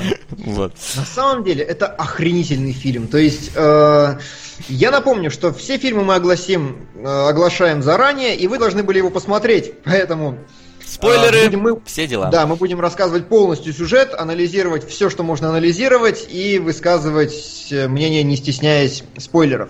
Так вот, это просто же бомба в том смысле, что я не видел этот фильм раньше, но это такая сферическая картина из 90-х, из 80-х в вакууме, просто это, это, это ссылки на все мои любимые фильмы из 80-х и из 90-х. Я в восторге в таком сидел, что меня размазало по дивану, я хохотал, ржал, радовался, и вообще, это же великолепно. Э, да, это действительно было забавно. Я, наверное, вкратце так опишу э, сюжет, который э, происходит во в картине. Значит, Рутгер Хауэр это такой типичный БДС полицейский, который охотится за маньяком, э, который вырывает э, сердца у людей. Э, вот. Все это происходит в Лондоне в будущем, в 2008 году, э, где Темза вышла из берегов и, короче, вся съемоч... всю съемочную площадку затопила. Э, В общем, э, Хауэр пытается поймать этого маньяка, причем маньяк в какой-то момент пропал, а- и вот как бы мы видим его второе появление. И э, Хауэр, значит, э, ему выделяют напарника, с которым он, разумеется, не хочет быть, потому что я работаю один. Э, Вот. Всячески издевается над этим напарником в начале. И потихоньку начинает выслеживать того самого маньяка, причем мы это как бы узнаем далеко не сразу, но становится понятно, что прошлый его напарник погиб. Это прям классика. Погиб, разумеется, от рук этого самого маньяка. Вот. А, Рутгер Хауэр знаком, я так понял, с его женой, да? А, это любовница его была. Да. А, ну, то есть это была жена партнера, ну, да, с его женой. Хауэр мутил. Да, мутил, значит, и он попутно, значит, ее пытается опять обхаживать, ну, так, не обхаживать даже, скорее, а уха ухаживать за ней, потому что ну, она потеряла там своего мужа, и тем более они там были в близких связях при этом успевает постоянно э, своего напарника, начитанного, умного, классического такого, знаешь, хорошего полицейского, э, куда-то там отпинывать, и при этом выслеживать этого самого маньяка. В какой-то момент маньяк начинает охотиться, разумеется, за любовницей Хауэра, но в итоге ее он не трогает, но выясняется про маньяка некоторые интересные подробности, что он, короче, он не маньяк, он не человек, он, короче, мутант-крыса огромная. Нет, он мутант, крыса, посланник сатаны, предвестник апокалипсиса. Вот это вот да. самое важное в этом Да, фильме. в тот момент, когда э, хороший коп превращается тоже в такого БД-скопа, он прям с сигаретой такой, нам нужны пушки побольше. И такой, знак Скорпиона, знак сатаны, знак воды, там это значит то. Я такой, господи Иисус, это прям, что вообще такое? Хорошо же начиналось. Да, вроде, вроде бы начиналось, знаете, как, не знаю, ну такой такой э, бегущий по лезвию, вот что-то такое, а скатилась реально в какую-то отдуху такую полнейшую, с сатанистами там, с монстрами мутировавшими.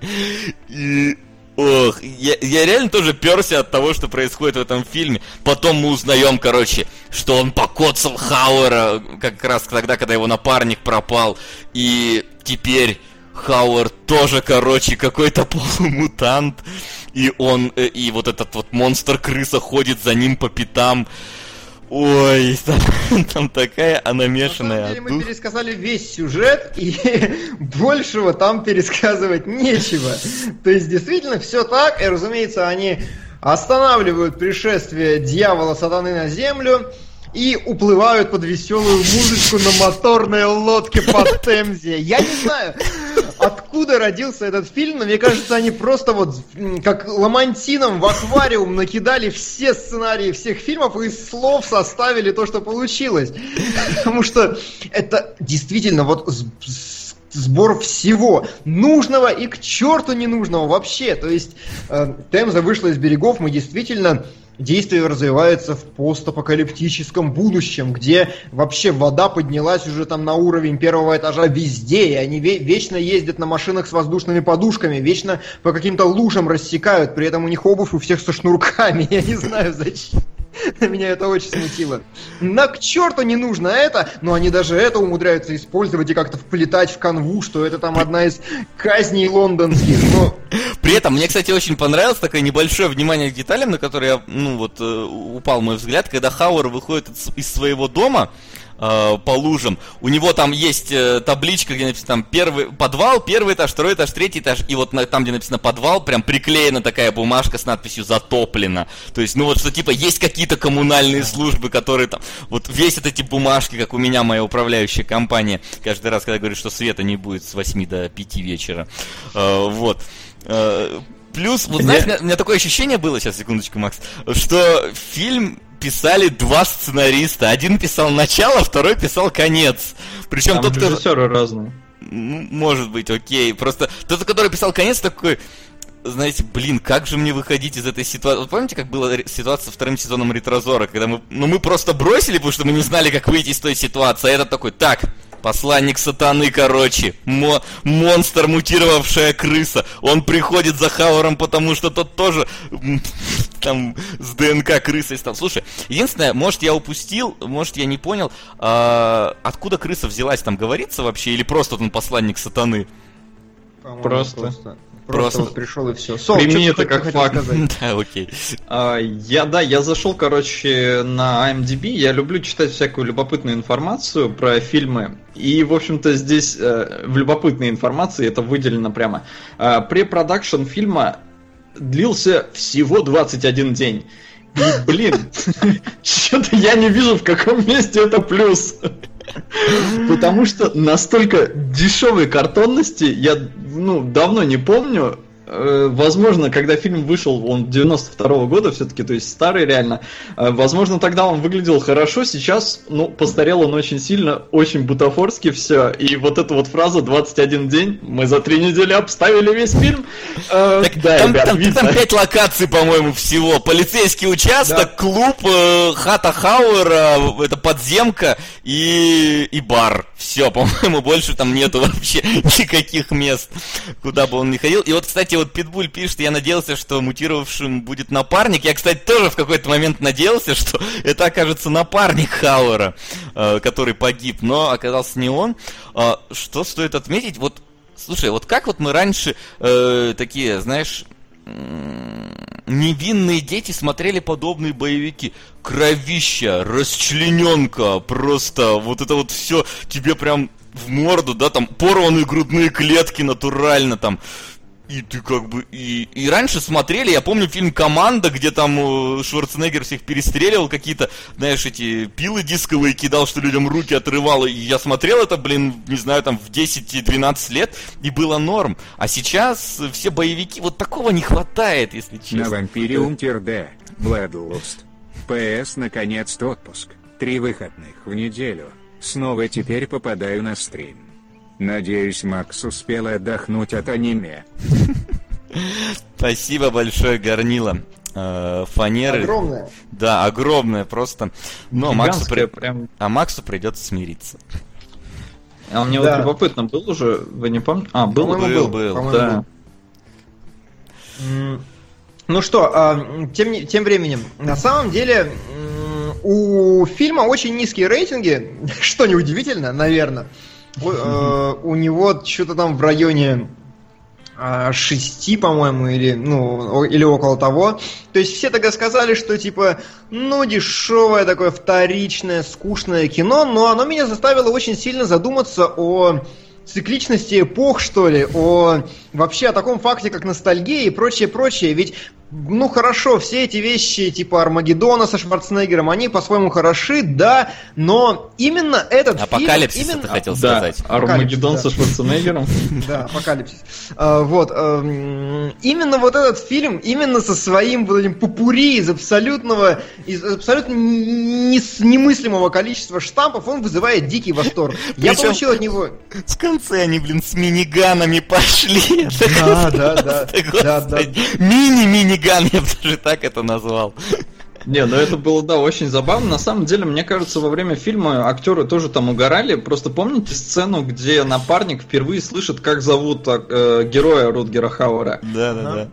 То есть он начинает стебаться так, Харли, моего напарника зовут Харли. Короче, на самом деле, э, напарник, ну вот актер, он застебался, когда услышал, как Рутгер Хауэр, ну, реплику, и он как бы думал, что все, сейчас они уже, ну, новый дубль будут снимать. Но Рутгер Хауэр настолько толково справился с ситуацией, что как бы они оставили этот момент в фильме. Хорошо. А вот, еще он постоянно говорит, что он трахается каждый день. Да. Ну, это такое, на И самом бегает потом 5 километров. Я вот какой вопрос перед вами хотел поставить. По воде. Что лучше, Кунг Фьюри или Split Second? Потому что я от Split Second получил гораздо больше удовольствия, чем от Kung Fury, потому что там все эти штампы смотрятся как-то, ну, типа, именно пародийно, вымучено, там, прочее-прочее. Вот смотрите, как, как мы помним и любим ту эпоху, а тут не помнили и не любили эту эпоху. Тут люди в ней жили, они ее, так сказать, просто воплощали в данный момент и воплощали настолько концентрированно, э, бездарно и при этом талантливо, что я дико восхитился. Я понял, что на самом деле вот именно такие фильмы должны в конечном счете выживать в историческом процессе. Потому что посмотрел один его, и ты все понял про ту эпоху, абсолютно. Нет, Келебрыч, ну ты путаешь. Они же снимали фильм Split Second не для того, чтобы постебать что-то. Да, Он конечно, как бы, я чем это серьезное это, это не постмодернизм, это просто был тогда. Поэтому, да, ну, да, я понимаю. сравнение с Кунг Фьюри, оно очень какое-то странное. Потому что ты опять же сам описал, что в Kung Fury целенаправленно обстебывали штампы. Здесь я говорю, просто кино а... так и делали. Но я не знаю, я не проперся с этого фильма настолько. То есть Потому что у него цель другая, у него задача другая. Я его смотрел как боевик 90-х. И, ну, местами фейспалм, потому что вначале ты, когда думаешь, что это маньяк, э, ты реально думаешь, что это маньяк, а в конце оно скатывается все к сатане. Ну, как бы...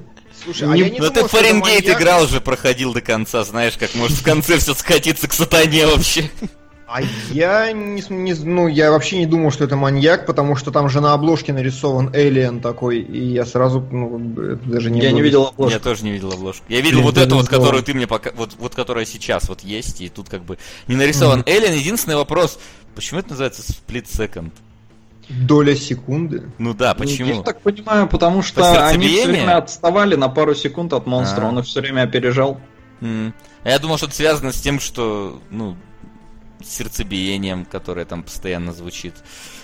Ну, ну А что я- там. Думал, что они просто наугад выбрали название, так же, как наугад собирали сценарии из рандомных слов абсолютно. А, но мне больше нечего сказать. Вот На самом деле, я да. в огромном восторге. Я в огромном восторге, мне очень понравилось. Э, И я считаю, опять же, вот ты говоришь, что некорректное сравнение. Я пытался именно спросить, что по-вашему смешнее? Эм, Пародия на киноштампы или сами киноштампы по себе? То есть вот они, их даже пародировать не надо, на мой взгляд. Они мне вот самому доставляют настолько огромное ностальгическое удовольствие, что я протащился дико. Нет, Кунг Фьюри был смешным, а здесь, не знаю, без попыток обстебать штамп для меня это... Ну, это- хорошо. Это, и только я сам фейспалмлю, потому что узнаю эти вещи. Но когда они поданы серьезно, то как-то они воспринимаются даже скорее с негативом, что ли, немножко лично у меня. М, Ну, окей. правда, непонятно, поданы ли некоторые моменты с се- с серьезным лицом, потому что когда вот, я говорю, напарник начинает там про сатану плести и про все это, ну реально просто такое чувство, что вот выгнали режиссера, который снимал все остальное, и такой, а вот эту сцену снимет, короче, вот, вот, вот ты чувак, и он такой прям с другим видением просто снял эту сцену. А, не, ну сценаристу фильма один, а режиссеров два послед... Ну, то есть один снимал практически весь фильм, а второй э, почему-то снимал вот эту финальную перестрелку в метро. То есть я не знаю, почему окей. так получилось, но, в общем-то, я на самом деле большой разницы не заметил. То есть для меня ничего толком не изменилось. Да, да, есть такое дело. Но я не знаю насчет того, чтобы это подавалось серьезно, потому что когда Рутгер Хауэр какой-то газовой горелкой зажигает себе сигару, я уже тогда начал голосину хохотать, и мне кажется, так и нужно было делать с самого начала, с появления этого Не, фильма. ну это да, то есть я хохотал в голос со сцены, когда напарник начинает разговаривать как Рутгер Хауэр, и видно, как они сближаются на почве безумия. Да, и да, к да. ним начальник приходит, такой, вы чё оба что ли шизанутые, чё за хер... И он Вот прям такой, сигару тоже такой в рот, там нам нужны пушки, огромные пушки. Вот. Причем вот здесь вот, э, вот эта штука с э, паяльной лампой, это которую он зажигает сигару, она смотрится уместно. А вот танец с паяльными лампами в Гостбастерах смотрится абсолютно по-дебильному. Хорошо. А, Крокозавр говорит, что ребята, Главгад, это же бывший напарник ГГ. Да почему? Нет, Главгад его же бил. Да. Главгад же утаскивает напарника. да. Я думаю, что это И теория. он же поцарапал Рутгера Хауэра в тот, в, тот, в тот же момент, когда напарника утащила. Да, чешуя, нет. Если единственное, что может быть, напарник там, он просто как будто в какой-то колодец бездонный провалился. Может, он там провалился и моментально мутировал и ударил Рутгера Хауэра в ту же секунду. Вот только Вот- так, и вот только тут вот если мы понимаем, почему фильм называется «Доля секунды». Потому что... Потому что он за долю секунды мутировал в эту крысу. Не, а знаете, самое смешное, что я смотрел этот фильм, и я радовался тому, как он снят, потому что, вот заметили вы или нет, там очень длинные дубли. Там постоянно главный герой идет по коридору, заворачивает в угол, проходит через... Просто сейчас бы это, наверное, все аплодировали, такие, да, Любецкий стайл, все дела. Я понимаю, что тогда это делали просто потому, что не было пленки, не было бюджета, они как-то это репетировали и старались снять быстренько подлиннее, чтобы, ну, производственный процесс был проще в, до- в доцифровую эпоху. Но действительно, э, нынешняя половина фильмов таким уровнем постановки не обладает. Там какой-то внутрикадровый монтаж, проезды и, и вообще сижу такой, актерская игра даже. И Вот склейки нет, не каждые Келебрич. 4 секунды. Я только хотел сказать, блин, из-за этих длинных дублей там иногда как-то актерам вообще не веришь. То есть Рутгер Хауэр классный актер, но мне кажется, просто вот в э, «Бегущем по лезвию» с него Ридли Скотт требовал, а здесь с него особо не требовали, сказали просто играй такого сурового, типичного э, плохого копа. И он такой, ну ладно, напялил очки, сука, кот Базилио. Реально, у меня просто больше никаких ассоциаций не было. Кот Базилио с дробовиком. И вот это, да, да, да. Причем, блин, там местами он так нелепо лез целоваться к своей девчонке. Просто, ну вот в такие нелепые моменты. Она там в больнице что-то ее укусили. Он говорит, ну иди сюда, да я тебя поцелую. Потом они этого монстра поджарили. Короче, только что тут граната взорвалась, там еще что-то. Они только укрылись от этого взрыва. И иди сюда, давай сосаться. Просто что?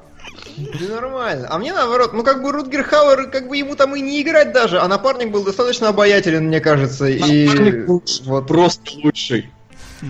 Да, о чем я и говорю. Мне В чатике говорят, нет там актерской игры. Да нет, наоборот, чтобы вот это все делать, это такое. И не рассмеяться, Такое. да. И не рассмеяться. Не смог. Да. А, что ж, мы, ты, наверное, сейчас нам небольшой экскурс э, в кадры э, проведешь. Да, а, друзья, кто слушает нас на iTunes, если такие появятся. Если мы действительно А, выйдем на iTunes. Если мы действительно выйдем на iTunes.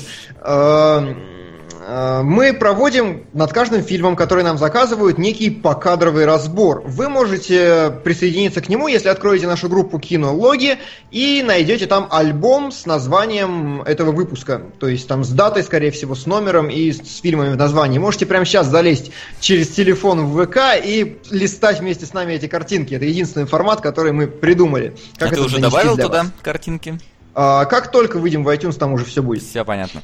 Вот. А те, кто нас сейчас Вот. смотрят, смотрите на экран. Итак, пошли. А, Первый кадр. Я, на самом деле тут нет какой-то особой визуальной составляющей мощной, потому что, ну, вы сами сказали, что при продакшн там 21 день, все очень бутафорское и декоративное, но мне очень нравится сама манера съемки, как делали здесь. Э, Так делают и сейчас во многих фильмах. Э, Такое же примерно было в нашем втором фильме «Особое мнение». Я очень люблю жесткий свет. И вот здесь отлично показывает, что это такое. На первом кадре вы видите вот эти два прожектора, которые стоят вверху. Это, грубо говоря, ваш жесткий свет. Такие светильники, мощные достаточно, стоят узконаправленные, которые вот долбят прямыми мощными лучами. Как правило, ну, белыми.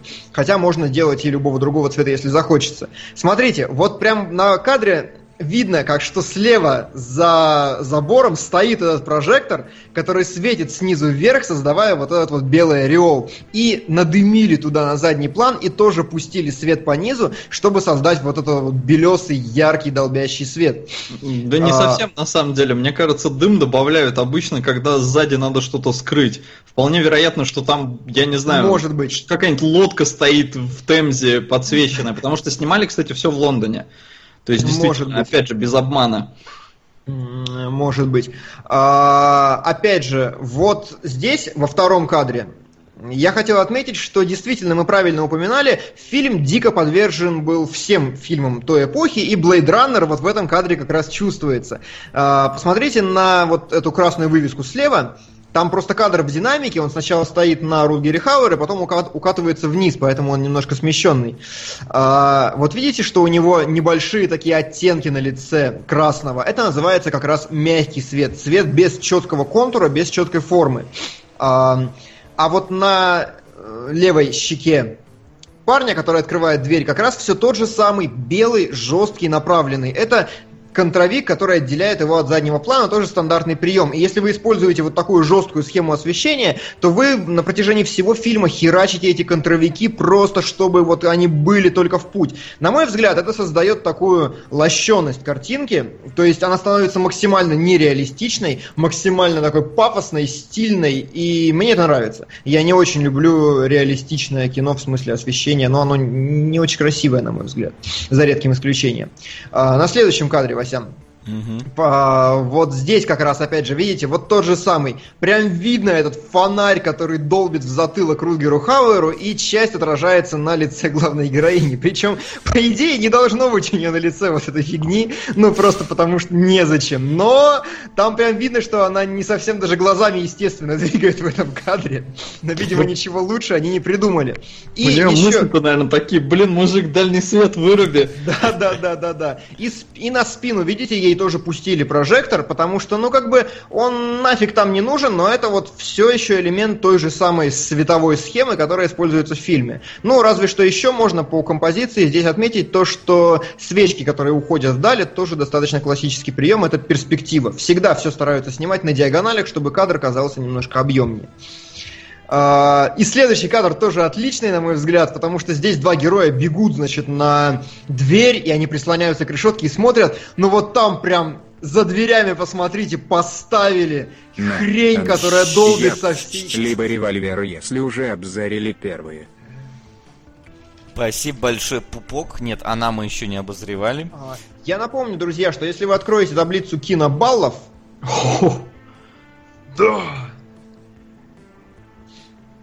Жду.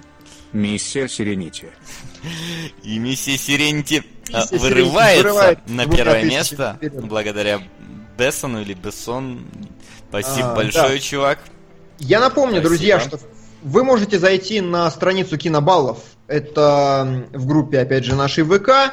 Э, Зайдите, и справа будет ссылочка, какие фильмы разбираем на следующей неделе. Вы попадете как раз в полный список фильмов, на которые, которые у нас участвуют в конкурсе, которые вы сами выбираете. И там вторая страница экселевского документа, э, Google Доковского документа, на ней расписаны все фильмы, которые мы разбирали. Можете посмотреть и по таймингам выбрать, если хотите посмотреть что-то из раннего. Ну так вот, а, разумеется, вы не найдете огромного прожектора, который будет с такой силой фигарить, вот, чтобы закрыть два окна, поэтому, скорее всего, там прислонили к окнам какую-то такую полупрозрачную хрень, типа пластмасски, через которые вот еле-еле что-то видно, и направили туда, может быть, два прожектора, может быть, э, один мощный, я не знаю, зависит от фактуры этой сам- самой пластмасски. И получились такие вот квадратные большие светящиеся окна. Но это тоже, опять, то, опять же, тот же самый элемент освещения, который проходит через весь фильм. И последний кадр, просто тот же самый пример. Э, Отлично видно, как за левым передним колесом стоит эта самая фигня и через напускной дым э, пускает свои лучи. Причем там в кадре не происходит ничего, это просто статичная картинка, которая показывает, что ну, нагнетает саспенс.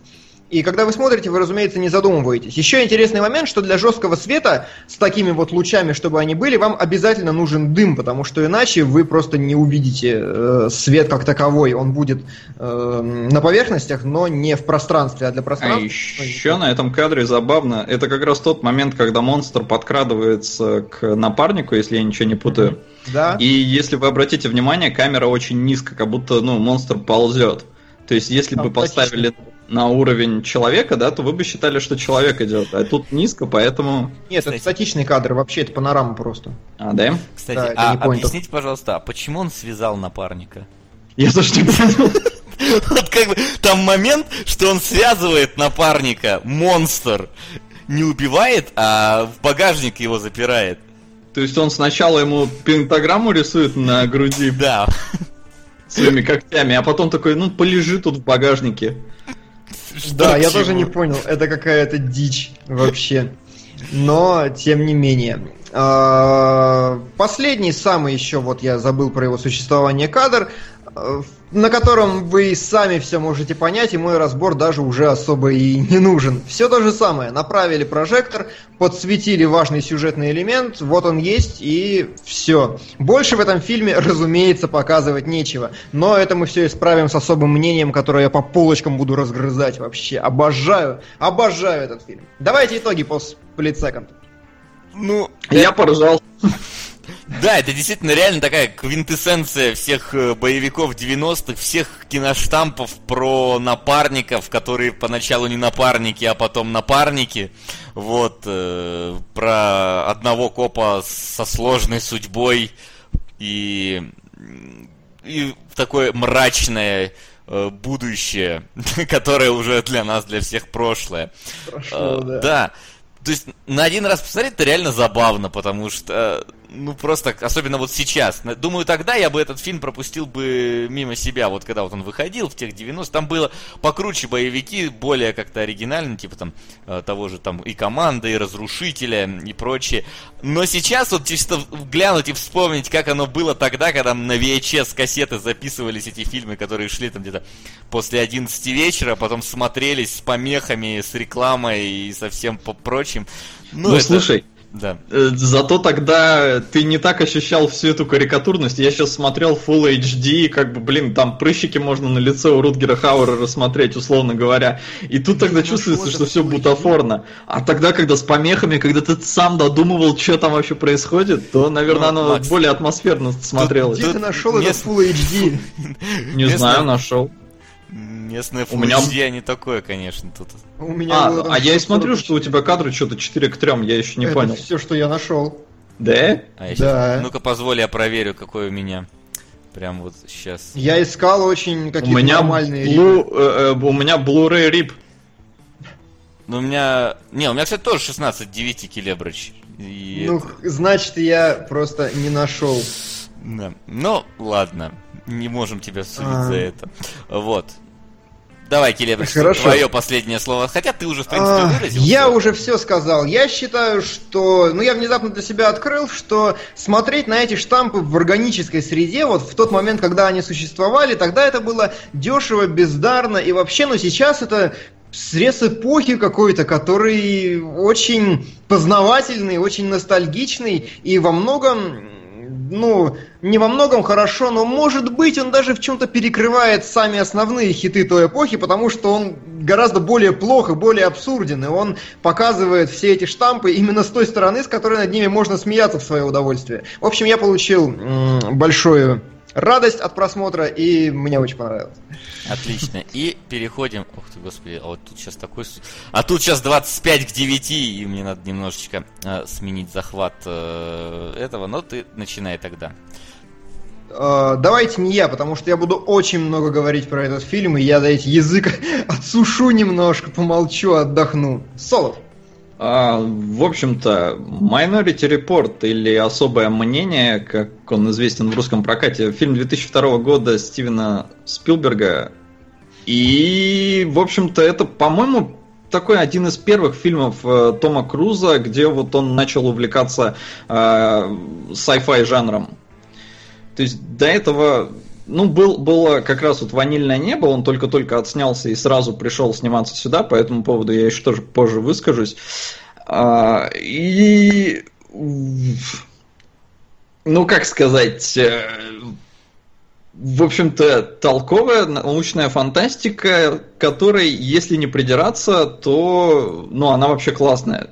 Но у меня есть несколько таких э, прям серьезных претензий к сюжету, вернее даже к его вот главным, главной его искре, что ли, из-за которого вообще все происходит. Но это хрен с ним.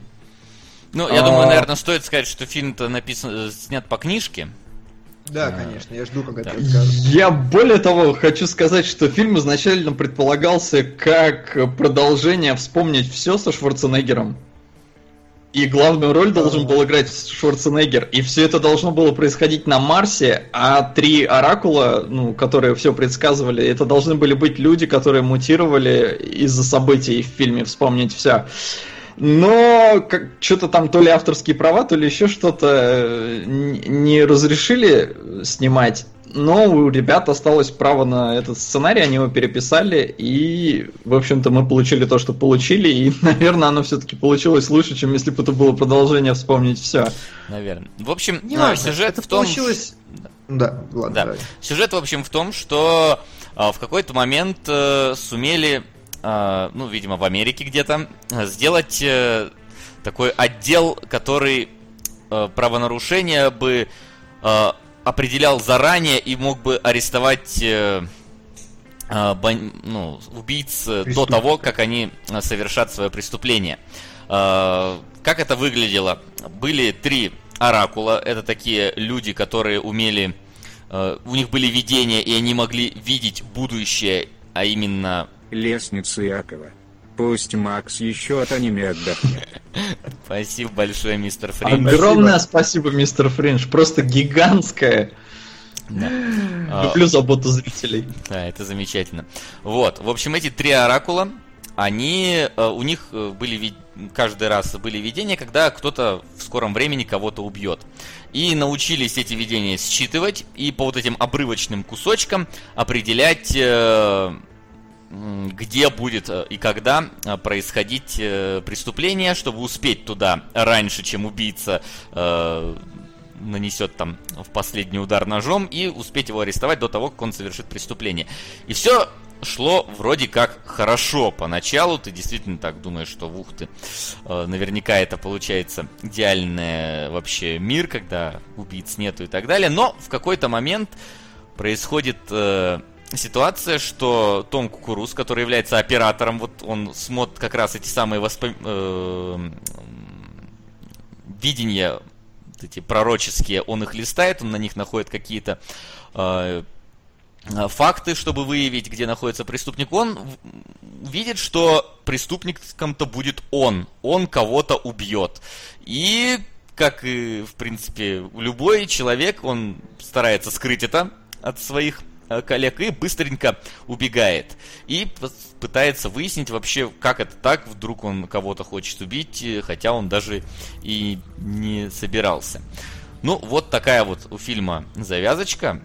Ну, а дальше там пойдем уже по ну, конкретным. а дальше там, Да. да. А, что я хочу сказать, и что для меня самое важное, что это фильм моего любимого режиссера Стивена Спилберга, который снимает абсолютно безупречное кино. Вот на мой взгляд, в... у него провалы случаются один раз на миллион, потому что он блистательно понимает киноязык, блистательно понимает, как нужно снимать, снимает очень хорошо, очень вкусно, и мне э, нравятся, по-моему, абсолютно все его фильмы, исключая э, BFG последний. А, и плюс ко всему, он сделал его вместе со своим постоянным оператором, о чем мы тоже еще поговорим. И он же сам редактировал сценарий тоже. И я опять же объясню, почему именно он сам это делал и как он все подгонял от э, исходных текстов. Я не знаю, э, я думаю, имеет смысл сказать, раскрыть все спойлеры и чем кончилось дело, и обсудить какую-то сюжетную подоплеку фильма, если она действительно есть. Ну, то есть какая-то интеллектуальная, концептуальная. Есть. Давай. А, в общем-то, да, Васян уже объяснил, что Том Круз начинает убегать от преследования, потому что должен совершить убийство, а, и в итоге он его действительно совершает. Он убивает человека, который ну, подставной какой-то, потому что вообще Тома Круза решили подставить. И вот он путем э, всяких э, изысканий и детективной работы умудряется вывести злодея на чистую воду. А, Но вопрос, э, который, ну, его несколько раз задают по ходу фильма, эм, и даже вот в самом начале, когда Том Круз только ловит первого мужика, который э, хотел убить свою жену с любовником, а, они его ловят, и он кричит, я ничего не сделал, я ничего не сделал. И вопрос такой, можно ли арестовывать человека, который еще ничего не сделал? То есть, э, Скажи, презумпция Макс, невиновности, Ага. условно... да, про- Закончи, закончи мысль. То есть, условно говоря, презумпция невиновности, она в данном случае не работает, потому что нельзя доказать, что человек виновен, если он ничего не совершил. И вот это такой один из основных вопросов. Он как бы тревожит и людей э, в этом мире, в этом будущем. А, на дворе 2054 год. А, И люди, впереди голосование будет, э, работает эта система или нет, хотят э, люди, чтобы отдел продолжал свое существование или нет. И, в общем-то, на самом деле, в самый неподходящий момент происходят все эти события именно для самого отдела предпреступлений, потому что впереди голосование, и ой-ой-ой, можно оказаться без работы и с преступлениями, потому что по статистике все там хорошо. Предотвращают э, Все убийства. Все сидят. э, Пол страны убийств- сидит, пол страны охраняет, как, как говорили классики. Услов- условно говоря, да. А, в общем-то, вот главный вопрос. А ты, кстати, Можно Макс... ли Да-да-да. Давай. Ну ты, ты просто, мне кажется, что заканчиваешь мысль, я хочу ну вставить. я закончил, давай, давай, давай, давай. Скажи, а вот, э, ну ты, скорее всего, не, не, не проходил все-таки в итоге Zero Time Dilemma, вот э, последнюю? Нет, еще не успел. Просто там э, в конце очень похожий момент появляется, прям вот один в один. Относительно того, можно ли судить человека за то, чего он гипотетически мог совершить, но не совершил. Вот, Ну, но это окей. так я просто э, вставил свои 5 копеек. Э, вот. Э, Ну, на самом деле, это такая тема в фильме побочная, я бы сказал, потому Да. что это мне вообще очень напомнило все это «Я робот», который мы разбирали дальше. Я понял просто, на что «Я робот» ориентировался именно в контексте. Он же вышел в четвертом году, а особое мнение во втором. Один в один абсолютно подход и структура, то есть какой-то sci-fi с ноточками какого-то такого, знаете, трынь-трынь-трынь философского подтекста, но на самом деле дело, конечно, концентрируется на экшене, на интриге, на расследовании, на детективе, и я бы не сказал, что это, оно даже претендует на то, чтобы быть глубоким кино. М, Ну, как бы да, но в нем есть подтексты, которые ты для себя сам можешь попытаться развить. То есть, да, разумеется, оно все базируется на экшене и желании Тома Круза сниматься в научно-фантастических фильмах, потому что он саентолог. Это ведь связано, правда, да? Саентолог это, наверное, человек, который любит sci-fi, да? Да, да, правильно ведь? Да, Да. да, надейся на это. Я так и знал. Вот э, действительно, э, Крис Редфилд, э, Нью-Йорк, нам говорит, что на самом деле фиг ли они сажают в тюрьму чувака, который спонтанно решил убить жену, которая ему изменила. В смысле, они должны были оказать ему психологическую помощь и как-то перевоспитывать. Ну, смотри, тюрьма, она не чтобы перевоспитывать, она чтобы наказывать.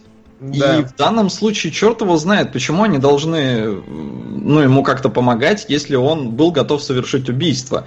И он бы его совершил, потому что система до этого показывала, что сбоев нет. Ну, во всяком случае, никто не знал о том, что они могут быть, потому что вот есть это самое особое мнение, э, которое вообще как бы мнение меньшинства, условно говоря, но пускай будет особое.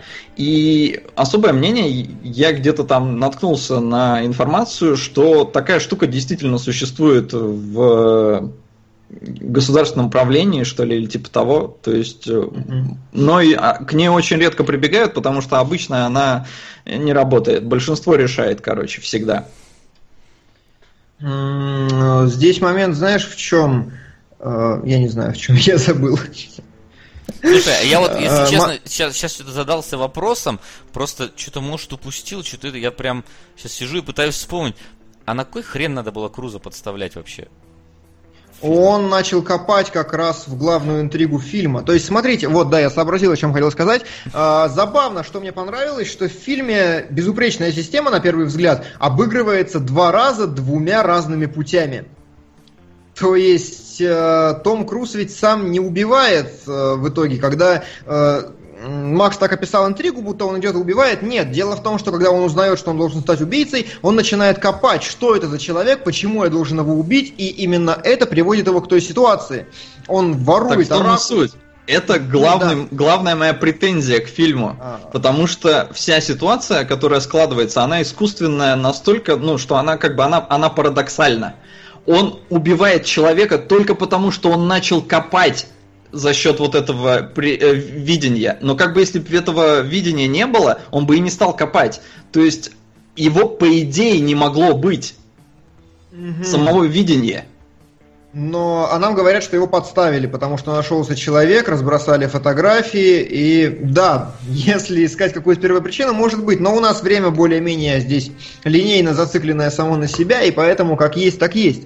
А, так вот, я момент в чем? А, эту безупречную систему фильм сам дважды обманывает двумя интересными действительно способами. Первый раз Том Круз действительно приходит искать, кого он хочет убить, и всплывает сюжетная линия, что у него педофилы похитили мальчика э, в детстве, ребенка его. Сына давай, не мальчика, потому Сына, что это как да, будто два, сына. две педофильские группировки друг у друга детей воруют. Да. Э, э, Группировка, значит, э, группировка. Кто-то похищает его сына, и это, это преступление остается нераскрытым. В связи с чем э, у Тома Круза глубокие, глубокая психологическая драма, затаенная обида, и он находит этого самого человека. Он находит фотографии, находит какого-то педофила и срывается.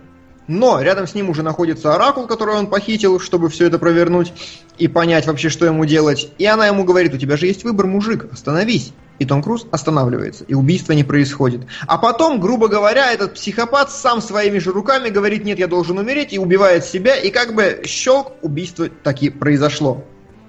Получается, что система как бы была обманута, насколько я понимаю эту ситуацию. И Нет. Фи... Нет, Я что? могу тебе объяснить. Э, Давай. Здесь в фильме это, в принципе, ну не то, что проговаривается, но э, вот эта девочка, Оракул, она говорит, у тебя есть выбор. И в конце Том Круз говорит главному гаду, у тебя есть выбор. Давай. И э, суть как раз в том, что если ты знаешь свою судьбу, если ты знаешь свое будущее, а, то ты можешь на него повлиять. А если ты его не знаешь, то ты будешь вот как ну, по прописанному сценарию идти. Ну ладно. Ну, это, Но, как говорится, менее, если бы знал, что меня поймают, так не делал бы этого. Ну, как бы, знал бы, куда упаду, солому подстелил бы. Единственное, Окей, вот, а... знаешь, у меня какая-то такая небольшая сценарная, ну, может, не ну... сценарная, просто логическая, скорее, э, проблемка небольшая была.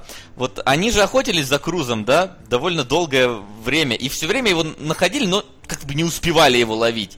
Но при этом угу. между э, ну, как бы появлением шара, э, который говорит, что Круз кого-то убьет, и тем моментом, когда Круз кого-то убил, прошло там 52 часа или что-то около того. Да. Какого хрена, когда Круз пришел в отель убивать этого мужика, в отеле не было спецназа? Они не нашли. Они, они разыскивали, они пытались ну, понять. Нет, ну то есть Круз нашел, они не нашли? Я как бы вот это, ну, оно как-то... Нет, так... Круз нашел уже с девочкой. Да, у Она могла была... подсказать, куда идти. Ну, и, судя да. по всему, она это и сделала. А спецназ не откопал, не нашел локацию. Ну, во всяком случае, не сразу. Потому что, на самом деле, мне даже кажется, это довольно логично, потому что обычно поиском локации занимался сам Том Круз. То есть его персонаж, да. он самый прошаренный в этом деле, он не зря начальник отделения.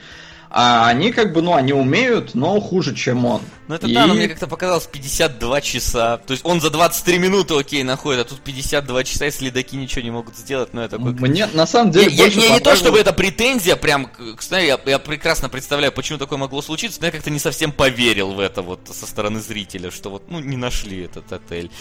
Мне Надо... на самом деле больше позабавил другой момент, когда Том Круз поменял себе глаза, да, чтобы его не узнавали, что, кстати, классно. А, ну, нам будущее вообще довольно прикольно показали. Про это тоже надо, наверное, рассказать. Ага. Стивен Спилберг э, что-то там за три года до съемок нанял 16 ведущих специалистов из разных областей, э, то есть там и из DARPA было, кто-то из этого Массачусетского института технологий, короче, такие классные-классные умные дядечки. Э, он собрал 16 специалистов, специалистов и сказал, ребята, нарисуйте мне будущее. И они как бы пришли вот там и к сканеру глаз, который на самом деле на тот момент э, не использовался толком. И, в общем-то, будущее они классно довольно представили. Причем, что забавно, э, сканер глаз в один момент когда Том Круз подходит как раз к этому, к архиву, ну, к тюрьме, где хранят заключенных, ну, там и архив вместе с этим, э, глаз его сканирует, и там, в общем-то, звук сканера, а потом такой что-то типа пилик-пилик, и его пускают. Вот этот звук позже Apple, компания Apple, начала использовать в айфоне у себя, когда ты вставляешь его на зарядку. Какая прелесть. То есть, ну, настолько там какие-то мелочи. Ну, то есть, они не предсказали, конечно, но звук взят именно оттуда. Ладно. А, так, и к чему я? К будущему, к будущему, к будущему. Ты говорил, а, когда он поменял себе глаза. А, да, он поменял себе глаза. Э, и ему говорят, чувак, ты, короче, 12 часов сейчас спишь, иначе ты потеряешь зрение. Так mm-hmm. вот, у меня вопрос. Том Круз конкретно знал, сколько, во сколько он совершит убийство. У него таймер на часах был. Что мешало mm-hmm. тупо отоспаться, а потом пойти выяснять, что происходит? Uh, не понял, что значит. Ну смотри, он мог, uh, то есть он знает, как работает система. Он виде, ну он предотвращал убийство уже множество-множество раз. Но он как бы может же изменить как бы свою судьбу. Но, правда, мы опять возвращаемся к тому, что если ты знаешь свое будущее, то ты можешь его изменить. Он мог... Нет, э, ну там детективное расследование, там нужно было кучу вещей ему провернуть, кучу вещей спрятать, там глаза себе поменять и все остальное. Достаточно нет, напряженный смотри, фильм нет. по ритму. Глаза себе поменял и спи, спи, спи, спи, тебя никто не найдет. Проспи ну... момент убийства. Да, и ты как бы не а. виноват. Да, вот в этом вся суть. Я тоже такой говорю, а что ты лезешь-то сейчас? Ну подожди, когда пройдет момент убийства, потом выясняй уже, кто этот мужик. Ну то есть нахера ты сам себя под, под статью, собственно, подгоняешь-то? Да, ну, да. Ну, хорошо, есть, забавно, действительно. Но... Это ну, маленький нюанс, который немножко портит, э, опять же. Но это опять же тот же парадокс. Какого хрена он увидел вообще вот это... Угу. То, что он кого-то убьет. А вот скажи, а... э, там же, когда вот он э, глаза-то как раз себе закрыл, и вот эти вот паучки начинают э, бегать, Э, он же открывает-то глаза... А сцену объяснили по порядку, когда, когда, что. Окей, э, значит, объясняю сцену по порядку. Он меняет глаза, ему 12 часов надо лежать, но за ним охотятся. А, а поскольку за ним охотятся, вычисляют, значит, место, где он может находиться, ну, короче, облаву проводят, и запускают таких полицейские паучков, которые бегают по э, дому, и у каждого человека сканируют э, глаз, чтобы ну, определить личность. Там даже очень крутая сцена вот этим любимым одним дублем снята, когда вот эти паучки по, mm-hmm. по, по квартирам там бегают, и камера сверху так перелетает с квартиры в квартиру. Да, а, очень классно, только единственное, там вот когда перепалка между мужем и женой, я так понял, ага, и да. женщина такая, ну она встает и типа ее сканирует. По-моему, в этот момент она с закрытыми глазами, там сверху, конечно, не очень хорошо видно, видно, но, по-моему, да. А потом паучки типа падают, и они дальше продолжают перепалку. А еще эти паучки мне позабавило тоже, это опять же из серии любопытных фактов. Э, короче, они э, сделали этих паучков по принципу, короче, что было бы, если бы э, компания Porsche или Porsche, как там правильно, я уж не Porsche, по-моему, правильно, проектировала гранату. У них почему-то получились вот такие паучки. Хорошо. Да. Давай, Вася. Вот. Э, ну и, собственно, а Круз, он с закрытыми глазами лежит, потому, завязанными, потому что, ну, если откроет, то он ослепнет. Uh, и он стар... А по... как бы тепловизор его видит в доме. И если паучки не смогут считать э, его сетчатку, то придут полицейские, увидят, что это он, и ему не убежать. Uh, вот. И он там прыгает сперва в ванну, чтобы скрыть свою температуру в холодную там со льдом. Вот, но на секундочку там этот воздух выходит изо рта, ладно, хотя бы изо рта. Э, вот. Из носа. Ну из да, носа. ну из носа я в смысле, что ладно, хоть не из жопы. Ну, подобосрался в этой ситуации, знаешь ли. А, вот, и паучок как бы начинает, ну, требовать от него сетчатку, и копы уже идут, и он открывает один глаз и дает э, паучку его отсканировать. Но, по-моему, показывает, что там еще 6 часов ему надо валяться. Да. То есть он как бы да. ослеп на один глаз на оставшуюся часть фильма. Просто об этом Насколько не говорит. я понимаю, да. Ну окей тогда. Просто когда... Ну, да, я, это, это очень странный момент, он странно сделан, потому что, ну, действительно непонятно, акцента на этом никакого нету, но потом это просто не упоминается, как-то и забивается немножко. Ну да, ну просто эпизод, ты такой конечно... как-то думаешь, что вроде он переживал, что не надо снимать повязку, а в итоге снял повязку. И как бы, а какая, какое это влияние это оказалось? Зачем тогда нужна вся эта сцена, если в итоге он потом ходит абсолютно без какого-то... Э, ну, без каких-то проблем смотрит обоим. Штрафа к зрению. Да, штрафа к зрению. Где он там потом все вколол стимпаки? Не, ну, судя по всему, да, он ослеп на один глаз. Да, но действительно момент такой, просто он зря не, не сыгрывает дальше. Но об этом, об, об этом эпизоде мы еще поговорим, потому что он на самом деле интереснее, чем кажется. Что я хотел еще сказать. Нам, кстати, в чате пишут, там даже была фраза, что среди слепых одноглазый король. Да, фраза была, но как-то, ну он же все равно должен был это как-то повлиять на него. То есть, что он был бы зрячий, что он был бы ну, с одним глазом какой смысл напряжения создавать в этой сцене тогда? Просто потому, что это развлекательное кино. Не, понятно, но... я как бы...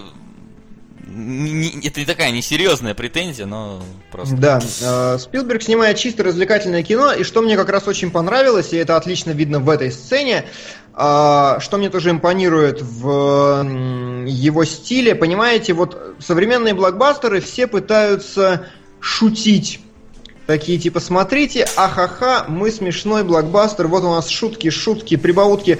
А Спилберг так не делает, по большому счету. Как правило, он шуткам предпочитает сарказм такой, какую-то самоиронию легкую. И вот в особом мнении это очень отчетливо видно, когда... Сцена с йогой.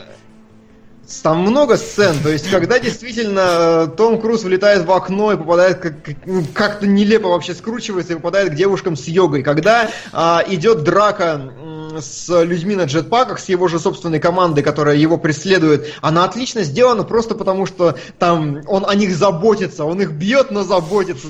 Все, ты не падаешь, все. Или когда они залетают на кухню и э, джетпаки эти тушат мясо какое-то. Это вроде бы выбивается как бы из общей канвы серьезности фильма, но это все равно добавляет какую-то такую развлекательную сторону, еще забавную, но при этом это вот не люди, которые шутят там и острят. Это мне это просто интереснее, это необычнее, на мой взгляд. Такого много там. Да, там действительно такого много. Ну и, конечно, нельзя не упомянуть палки-блевалки. Палки-блевалки. А, да. Ну как, палки-блевалки, это ж просто Да. такая- Нет, плевалка, видать, только потому, что он в шею попал. Да, я тоже так подумал. И так А у меня такое прочитал. ощущение, что это просто вот какие-то палки, которые, ну знаешь, как коричневый звук, только не совсем его издают. И они же их прям специально назвали палки-блевалки еще до того, как чувак блеванул. Так что, Да? мо- да, они вот как раз его окружили, такие, да, говорят, доставай палку-блевалку. И первый раз она только достает эту палку, еще до того, как А, кто-либо взблевал. хорошо. Слушай, ты уверен, что это не перевод у вас просто какой-то? Ну, может быть, я не знаю. Я как бы смотрел дубляж, и у нас они прям всегда их называли палки-блевалки еще до того, как кто-то сблевал. Ну хорошо. Ну, видимо, наши переводчики, как всегда, порадовались жизни. Я не обратил на это внимания. Ну, в общем, а, получается, по большому счету, что так же, как и в Split Second, здесь нечего обсуждать. Вот в самом фильме, да?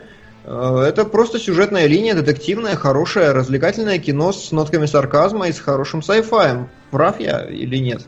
Или что-то еще у вас есть такое недосказанное?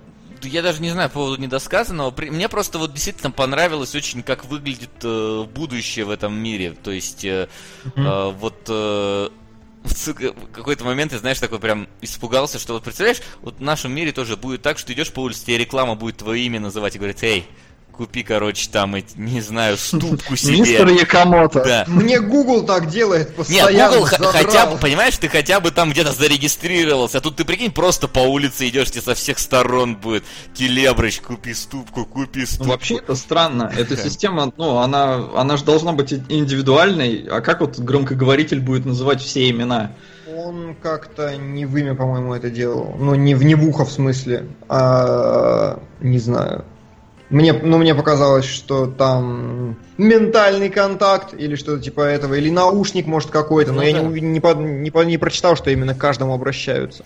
Да, ну вот, то есть показано вот это, да, показано, э, ну, это тоже опять-таки комичные сцены, как там вот машинки собирались, да, вот, и как он уезжает на этом непонятном, не- неопределимой марке автомобиля. На это Lexus, ты чё, какая неопределимая. Лексусу пришлось очень сильно забашлять. А, Lexus, да, да, да. Нет, просто я ч- вот в тех сценах не, нет было акцента на логотип, а вот в какой-то в какой-то рекламе там было прям сказано Lexus. В Ну, было сказано да. в рекламе, да. это как раз тот момент, когда, по-моему, и сканируют и предлагают Тому Крузу все купить. Да, да. А Lexus, да, Lexus, насколько я помню, им пришлось, ну, в смысле, я читал тут, Lexusу пришлось, пришлось заплатить, по-моему, 5 миллионов. А, то есть они добавили в бюджет. А, и а, Стивен Спилберг э, забрал себе еще Lexus за 62 тысячи баксов. Ну вот Спилберг кто-кто умеет получать удовольствие от своей работы человек. Да, те, кстати, вот говорят, А. что в оригинале Сик Стик назывались эти штуки, так что, Да, возможно, да. а- они... А, Six Sticks, да? Стикс, да. То есть, типа, Окей. то есть вполне, да, Хорошо. это реально блевалки э, должны быть, по идее. Окей, Ну, я, я реально подумал, что только потому, что в горло. Ну, да, А, по-разному. и доктор Валентин нам говорит, что это может быть направленный звук, ну и с точки зрения теории волн, ну может быть. Ну. Действительно, это направленный звук. Всякое Ну, бывает, хорошо. да. Ну вот там, ну то есть, вот я говорю, в будущее прям реально какое-то показано, вот эти вот газеты из Гарри Поттера, этот рейв-клуб, где с голограммами там э, трахаются все. Вот, а что касается... Да. Это вообще потрясающе. Потрясающая сцена. Помните э, парня, которого там, когда, ну не штурм, а когда облава идет, да. э, он там стоит, короче, и его все хвалят. Ну, Оскар получает да. условно. Не-не-не, это, короче, сценарист фильма. Хорошо, хорошо. А, да, Вась, тебя что-то Сол перебивает сегодня целый день, ведет себя. Вау, в первый раз не я перебиваю. Да не, не, не. Это я, я не против. Вот. А почему я, собственно, не разглядел это значок Лексуса, потому что э, ну, как, как мы и все наверняка, мы этот рипчик э, качали, да, и вот почему-то качество, вот несмотря на то, что рип хороший, да, вот качество картинки, оно здесь такое очень очень какое-то мутное, слишком размытое, зернистое. Я потом скачал RIP на 22 гигабайта, и даже там все равно вот э, чувствуется какая-то зернистость во всех кадрах, прям слишком э, большая. Я понимаю, что фильм 2002 года, но вот у него какая-то вот такая особенность съемки, мне кажется. Ну, это фильтр, да, у да, него фильтр такой вот такой, что он прям вот очень... Понимаешь, просто вот этот э, э, обычный рип, он смотрится как камрип реально в некоторых сценах, потому что вот это вот какой-то синевой вот это отдает, который обычно камрипы делают, когда ты... А, а я тебе сейчас расскажу про эти вонючие я, засветы, которые я ненавижу на самом я деле. На, я надеюсь, что раз с ненавистью. А... Получилось так, на самом деле, что Спилберг снимал фильм со своим ну, обычным оператором, с которым он часто да. работает, э, Янус Каминский. А, и он подошел к нему и сказал, чувак, мы должны сейчас снять самый, самый некрасивый, самый э, грязный фильм из всех, которые мы когда-либо снимали. И, mm по-моему, в целом они как бы справились. В чем была концепция, подожди? Не знаю, но вот как бы Спилберг сказал так, а потом э, Каминский уже, как это, ну, условно говоря, пачкал э, фильм в постпродакшене. То есть что-то вот тут негатив фильма в постпродакшене, чтобы создать э, обесцвеченную картинку. Ну вот да. А на самом деле, знаете, что мы вот упускаем? Мы упускаем совершенно второстепенных персонажей, ну, которые да. абсолютно гениальны на самом деле. Чем меня в том числе восхищает Minority Report, это тем, что он мало того, что абсолютно каноничен, написан по всем сценарным книжкам, но там очень крутые второстепенные персонажи все. Вот нет ни одного проходного лица, которое бы просто что-то сказала. Если это администратор архива, это обязательно играющий на органе без ноги инвалид администратор архива. Если это это владелец клуба, это обязательно такой типичный осел из Шрека, такой трикстер, который лузы постоянно кидает. Если это старая бабушка, это старая бабушка-цветочница, и прям колорит так и прет из всех абсолютно. Причем в этот момент, когда бабушка-цветочница попадает, ты реально такое чувство, будто Гарри Поттера начинаешь смотреть какого-то. Особенно, когда потом еще газету нам показывают, где двигается картинка, я такой, о, Гарри Поттер, привет. Понятно, что Гарри Поттер, по-моему, был потом уже. А, вот, но... Пришел к профессору МакГонагал. Да, типа того. И там, кстати, не совсем объясняются эти живые растения, если честно. Особенно ну, живая хорошо. изгородь. Ну да, ну живая изгородь, это прям, ну, ну, ну хоть как-то бы объяснила она там. Ну да, такая, типа, это вот мой гибрид. Ну, ну, ну, сука, шевелится. И так далее. А, но это так, конечно. Окей, хорошо. Ну, это, кстати, еще Колина Фаррелла даже упускаем Да, персонажа. да, Кольна Фаррелла я упускаю специально, потому что это лучший персонаж фильма вообще. Он мне очень нравится. И опять же, мне знаете, что понравилось? Что Колин Фаррелл на протяжении всего фильма, вот нюанс, который его делает полностью, он постоянно жует жвачку. На протяж... С первой сцены до последней, вот он всегда жует эту гребаную жвачку, это безупречно дополняет его образ. То есть, вот там, где обычный режиссер, сценарист, кто угодно. Там, где в обычном фильме нам, вам просто пытаются показывать какого-то, ну вот, типа, я такой раздолбай ля-ля-ля, Спилберг берет и добавляет к этому вот такой штришок и нюанс, который действительно докручивает образ до абсолютно законченного состояния. Вот это вот мне нравится в том числе в его стиле, и во, во всем остальном во всех остальных персонажах тоже что-то такое есть. Но а сюжетная ветка Фаррелла заключается в том, что он э, приезжает, чтобы инспектировать Тома Круза, и это как бы такой э, фиктивный главный злодей, на которого Круз все валит всю первую половину фильма, хотя предсказуемо, что как бы Фаррелл-то на самом деле там не это самое, это понятно даже с самого начала. Или да я не сказал бы. Таким, не знаю, я, может, просто привык к таким конструкциям, но я сразу понял, что вот это, это тот парень, который пришел, чтобы стать хорошим ближе к концу. Не ну, знаю, не мне кажется, очень классно выдержали эту ветку, что вроде бы он-то как раз злодей. То есть э, все сцены с ним, они, во всяком случае, они намекают на это. Ты можешь вестись или не вестись, но тебе продают его именно как злодея. Да, То конечно. есть там сначала приходит, начинает командовать, начинает выпендриваться, когда приходит к жене, она э, не нрав... ей не нравится, что он дерзит, она его Надо оставляет ему без сахара. Действительно запаристое имя. Горнило продолжает разгораться. И это замечательно. Спасибо большое. Э, Кажется, Макс походу, не спасают меня Не спасает. аниме. не спасает. Да-да-да. И лестница Якова опять, на, на одну ступеньку вниз куда-то спрыгивает. А, Доктор Валентин нам рассказывает, что э, объяснение картинки в том, что весь фильм стилизован под запись предвидения на самом деле, и это все то, что кто-то увидел в будущем, а финальные кадры, очевидно, они уже с чистой картинкой, потому что это все было исправлено. Да, ну вот, кстати, по поводу финала, он как какой-то слишком резкий, мне кажется. Ну, то есть, э, не знаю, как-то быстро сказали, типа, ну вот мы закрыли, э, этих вывезли и титры.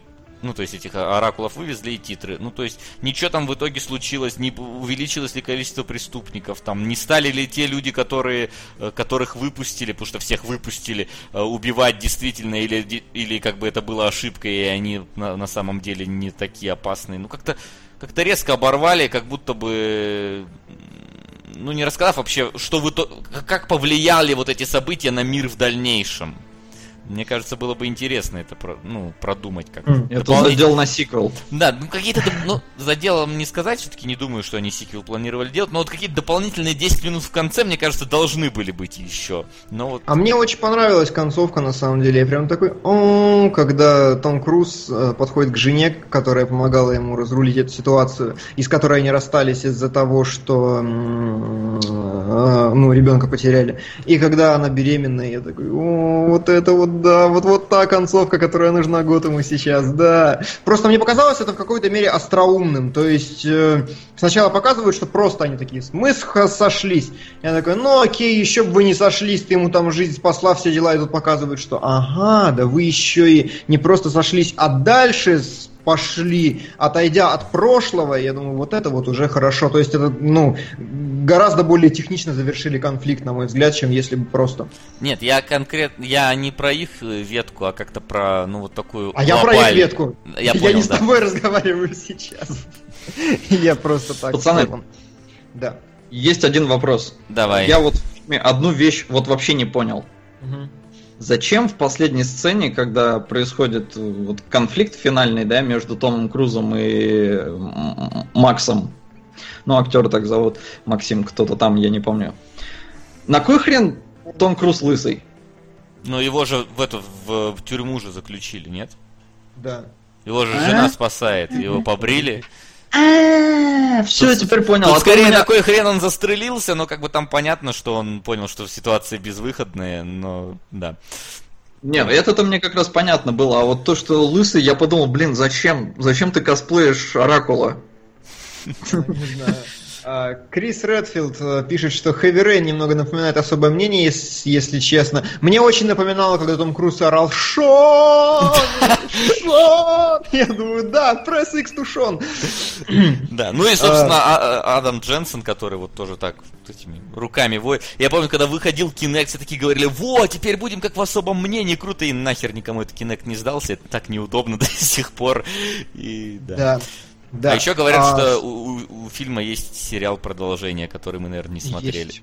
Да. Есть. И он даже неплох, насколько я знаю, но я не добрался до него. Не настолько хорош, чтобы... чтобы. А, слушай, Солод, вот ты мне скинул э, картиночку Да. и обещал объяснить, чем она хороша. Да, обещал. Васян, 13-0.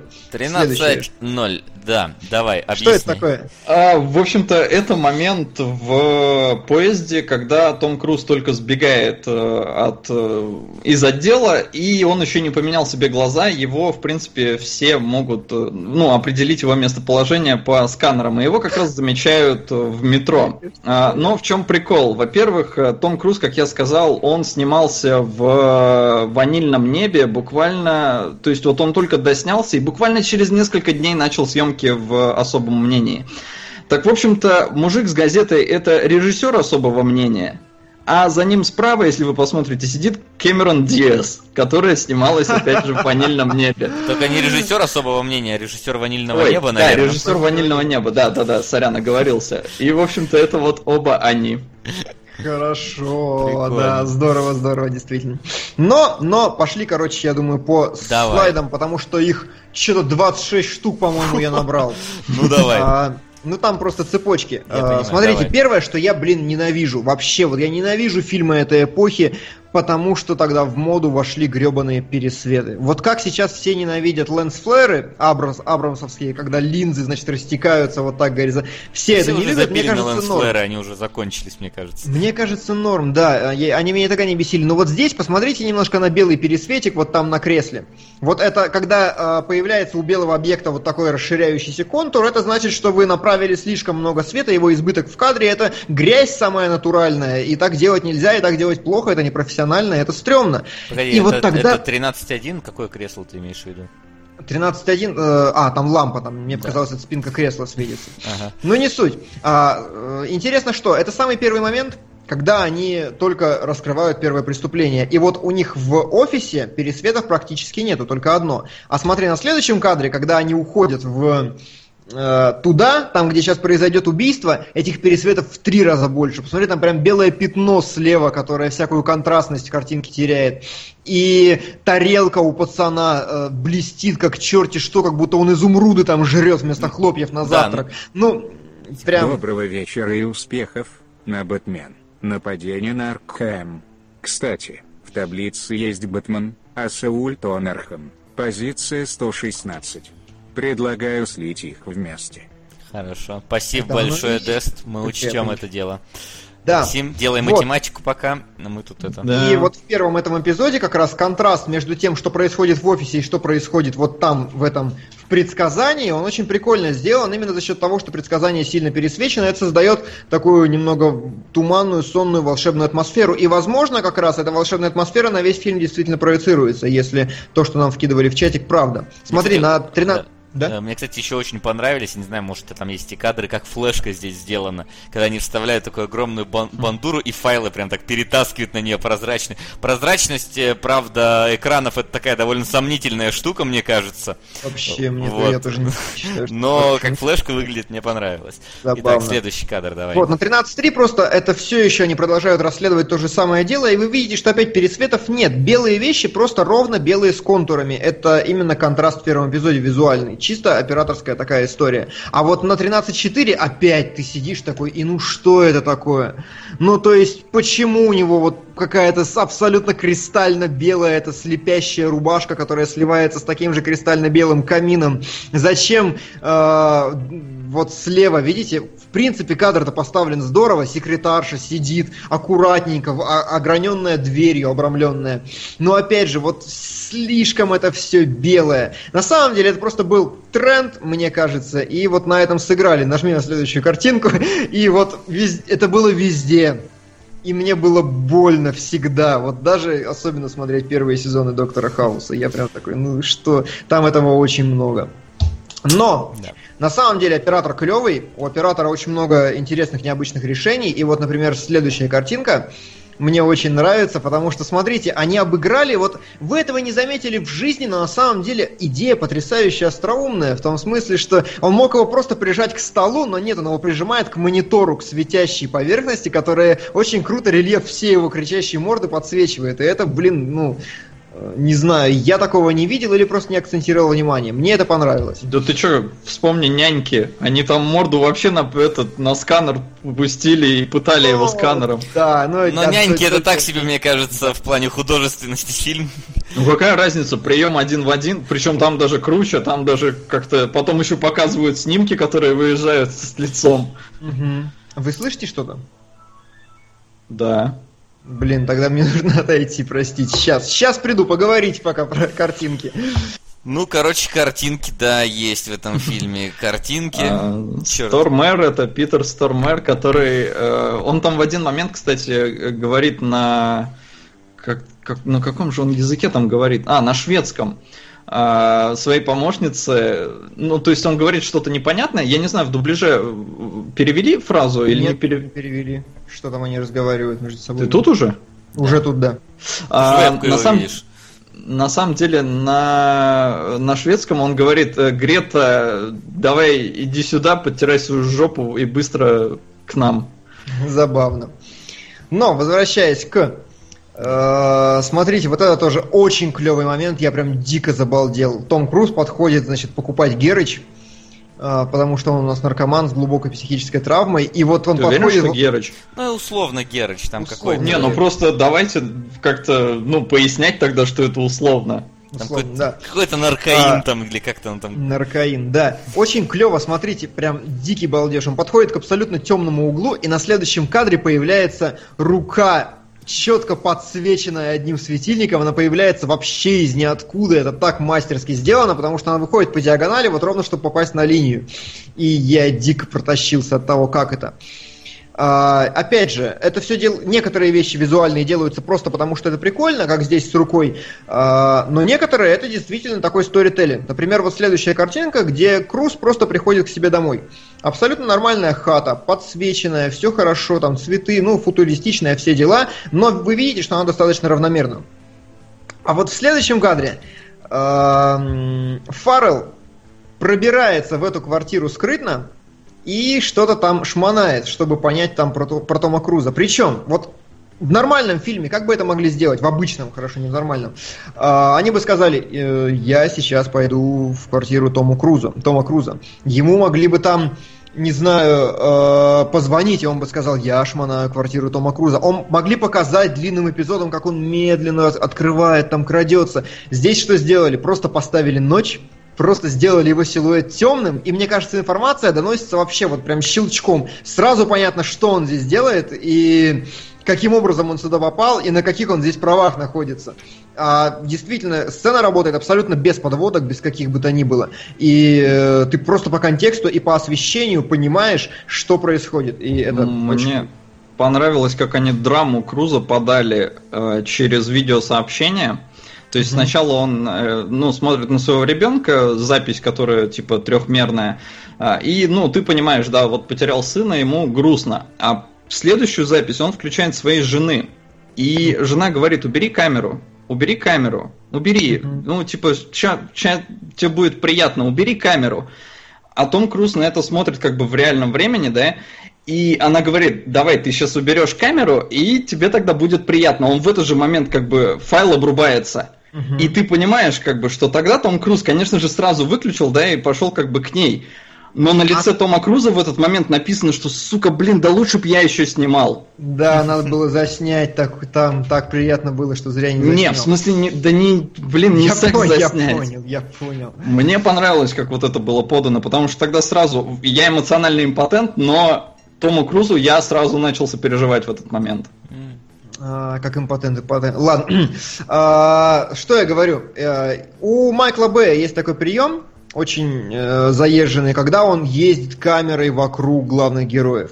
Он это делает абсолютно бессмысленно, на мой взгляд, потому что вот просто камера поехала вокруг главного героя показать нам панораму. И вот здесь сцена, которая тоже абсолютно не привлекает внимания на первый взгляд, но на самом деле она сделана изумительно мастерски. 13.10 Том Круз сидит за своим столом, у него с- справа, слева от него стоит пачка чипсов. И камера делает этот круговой объезд. И смотрите, сначала мы видим Тома Хлопьев, Круза. может. Хлопьев, да, говорится, да. конечно, да. А, сначала мы видим этот круговой объезд, э, ну, просто панораму. Камера едет дальше, и она раскрывает, но немножко левее сместилась, она показывает, что это не просто пачка, а пачка с движущимися картинками. И все твое внимание, пока идет этот длинный ну, кусок от проезда, привлечено к картинкам, и ты как бы не скучаешь, это тебе не кажется затянутый кадр. Потом дальше камера проезжает, проезжает еще дальше, открывается кухня перед нами. И Том Круз швыряет эту картонку туда, вот куда смотрит камера, в кухню. Если бы камера оставалась статичной, этого, этого бы не было. И в принципе он мог бы этого не делать, но опять же сцена остается проезд насыщенным. И вот мы полностью оборачиваемся вокруг монитора и попадаем как раз на то, о чем ты, Макс, сейчас говорил. И вот это вот, блин, то, как надо делать, на мой взгляд. Это действительно человек сел и подумал, так, а как же мне вот и показать комнату, и при этом еще какой-то интерьер, и как-то сделать сцену не скучной, чтобы она не висела. Вот это грамотная постановка эпизода. что я очень люблю. А вот, например, меня очень повеселил кадр. А, нет, следующий повеселил. Вот здесь, смотрите, перейдем к другому немножко моменту. А, что такое внутрикадровый монтаж? А, есть монтаж, когда вы склеиваете между собой разные эпизодики. Вот здесь крупная голова, вот здесь общий план, вот здесь деталь какая-то, вот здесь что-то, это монтаж. Но если у вас просто в рамках ситуации меняются крупности и меняется все в зависимости от движения камеры, не нажимая на кнопку стоп, это называется монтаж внутрикадровый. И это любимый прием Спилберга. Так вот здесь э, очень простой пример. Вот Круз заходит в комнату, и где-то здесь у нас за левым плечом стоит Колин Фаррелл, который говорит что такое. Круз на общем плане, все хорошо. О, камера немножко смещается вправо, и Круз берет этот мячик, ну, берет просто какой-то мячик и катит по круглому столу. Соответственно, мячик накатывается, и попадает в руку Колину Фарреллу. И вот видите, мы не нажимали на кнопку стоп, но у нас круто очень изменилось, ну, про, нарисовался такой большой красивый проезд. Вот это охрененно. Сейчас так никто не снимает, потому что это экономически невыгодно. Но Спилберг стоит всегда на своем и делает именно так. К слову об этом эпизоде, на картинке 13-18, смотрите, Том Круз стоит и смотрит на Колина Фаррелла. Вы видите, что они немножко разного роста, да?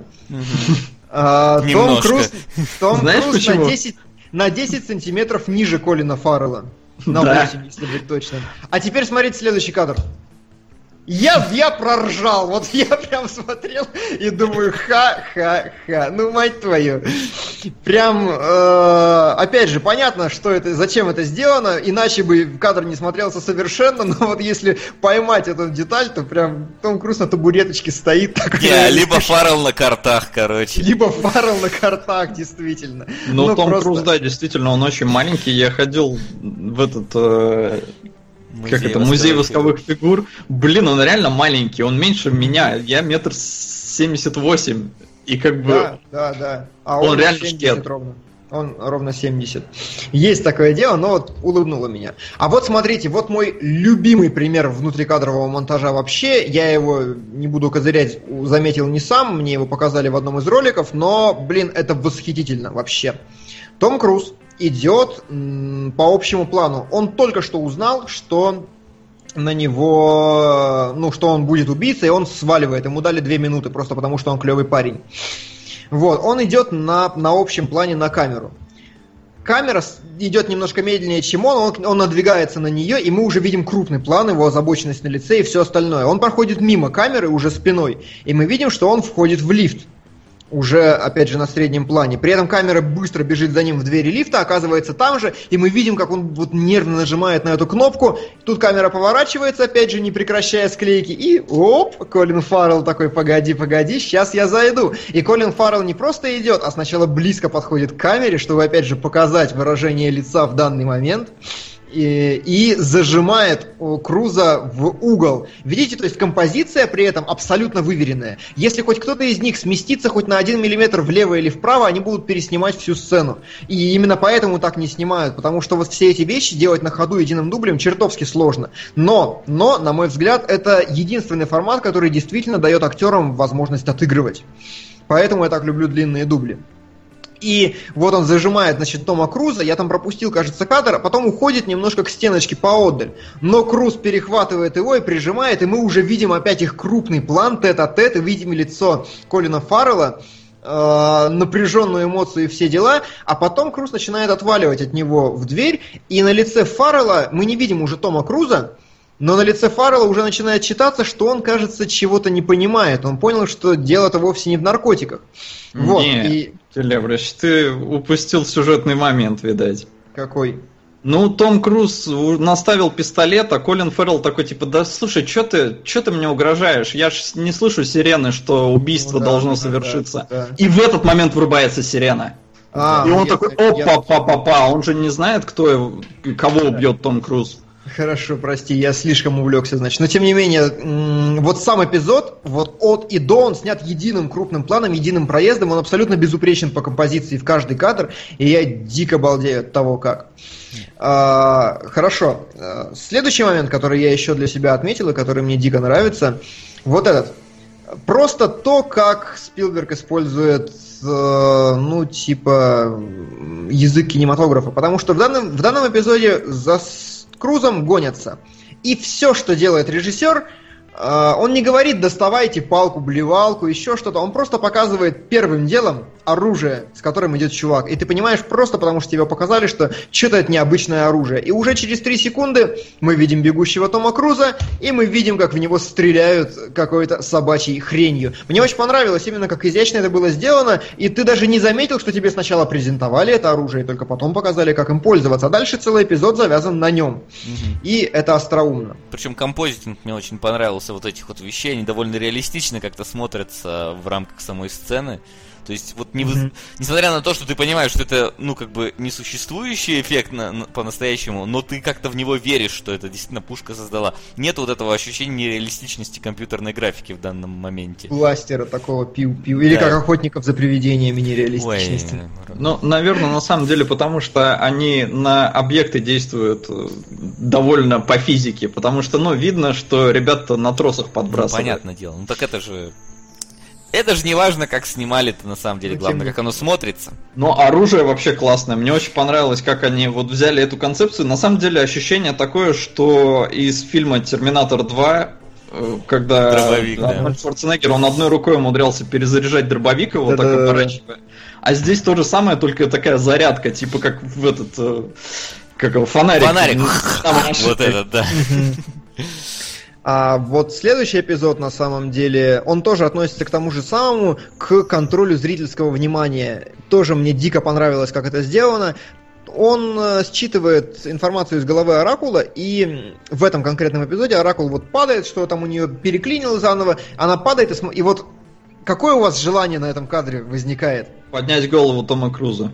А, да, да, то есть она вот mm. падает, она смотрит упорно в одну точку, и это офигенная вот подстежка к следующему действию, когда Том Круз поднимает глаза, и зритель оказывается охерительно заинтригован тем, что там. И вот это как раз те вещи, которые прям саспенс Саспенсович.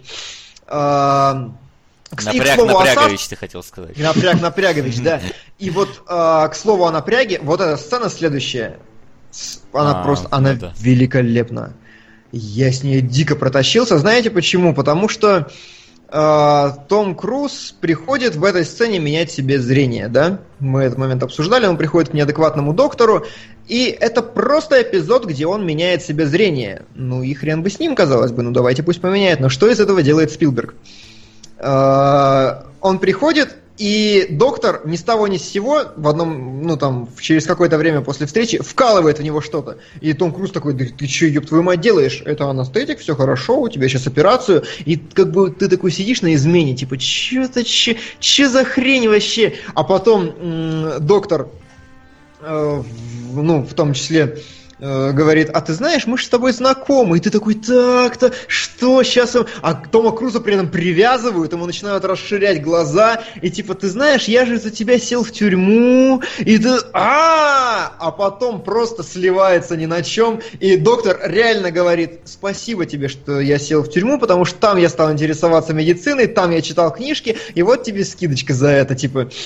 И ты такой, фу, Ничего себе, просто вот пуля пролетает над ухом, и ну я сильно подсел на измену в этой сцене. Мне очень понравилось, что обычную вот сюжетную точку, которая э, то есть это можно было никак эпизод не модифицировать, он никак, никак не влияет ни на что в глобальном смысле, но вот он сделан именно так, и на него интересно смотреть. Но он вот создает, это... опять же, напряги. Да, да он создает М- напряги. Мне понравилось, я уловил косяк монтажа в одной сцене здесь. Да, а, Том Круз, когда у нас был как раз кадр там, где он заламывает Стармера, да, и на стол его. Э, в этот момент у Стармера в руке шприц, который он только что воткнул в Тома Круза. А, и Том Круз выхватывает его и говорит, что это за херня? И там два или три кадра, ну, в смысле, идет смена кадров. В одной, в общем, у Стармера шприц в руке, в другой у Тома Круза, в следующем кадре опять у Стармера, и в четвертом опять у Тома Круза. Может быть, может быть, действительно. А, но в целом, вот этот эпизод с, э, с херней, которая лезет к Тому Крузу в глаз в целом, он мне дичайше понравился, потому что он сшит великолепно. И это вот, вот здесь точно Спилберговская работа. Если сам, сама встреча с э, доктором еще как-то про, могла быть прописана на сценарном уровне, то вот здесь я прям вижу подход Спилберга, потому что он делает это практически во всех своих фильмах. Как бы это можно было... По сути, что происходит в этой сцене? Э, прибегают маленькие жучки, лезут к тому кукурузу в глаз, считывают оттуда и оказывается, что это не он. Само по себе это достаточно напряженное действие, то есть он пытается от них спрятаться. Нам говорят, что есть некий тепловизор, э, который знает, ну, который обозначает, что вот он там, ему нужно спрятаться в лед, чтобы его не спалили. Но ни хрена, Спилберг на этом не ограничивается, потому что прежде всего он нам говорит, что у Тома Круза на следующей картинке есть таймер 12 часов, и ему нельзя раскрывать свои глаза. То есть нагнетание уже с этого. Тебе нельзя раскрывать глаза, сиди. И тут же бах, кстати, пришел спецназ. Первая точка. Хорошо. А, идем дальше. А, появляются вот эти жучки, он от них прячется, ему говорят, что ему нельзя открывать заплатку. Окей. И вместо того, чтобы просто как-то показать, что пришел жучок, Кроме этого, говорят, вообще-то жучки не справляются, и давайте к нам пойдет спецназ на 36-й картинке. Вот mm-hmm. одновременно идет спецназ, и ты понимаешь, что даже если жучок сейчас чуть... Да, уже непонятно, потому что одновременно жучок может... Э, ну, Том Круз прячется от жука, ему нельзя открывать глаза, но если жук его не прочитает, то придет спецназ, и вот эти все линии того, что... Получается три предпосылки. Люди, которые к нему идут, жуки, которые к нему лезут, и э, глаза, которые ему нельзя раскрывать, они сливаются в одной точке, и именно именно вот это создает по-настоящему крутую напряженную сцену. Я прям, ну, как правило, ее можно в такие вещи обыгрывают гораздо более просто, и все ограничиваются единственным источником напряжения в сцене. Но Спилберг всегда нагоняет два или три с разных э, точек э, истории. Вот это я больше люблю, больше всего люблю в этом режиссере. И это последний кадр, который я заготовил. Рот устал кошмар.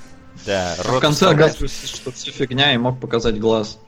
Да, к сожалению. Никуда. Да. Но, Но э, на самом деле мне очень понравилась сцена с холодильником, потому ну, что да. э, когда Стормер говорит, что типа, а, мы знакомы, я за тебя в тюрьму сел, и ты думаешь, блин, ну сейчас он ему глаза-то вытащит и ничего не поставит на место. Но он отомстил ему бутербродами, потому что поставил хорошие в холодильник и молоко хорошее. Но там еще и гнили вокруг до хера, и он ее не убрал. Да, да, да. Макс, у тебя почему-то вебка, если что, замерла, но я думаю, ладно. Да, ты зафризился. Да? Да. Попробуй ну, давай вы, я вы, выключить, включить, попробуй ее. Как эти, да? А ты пробовал?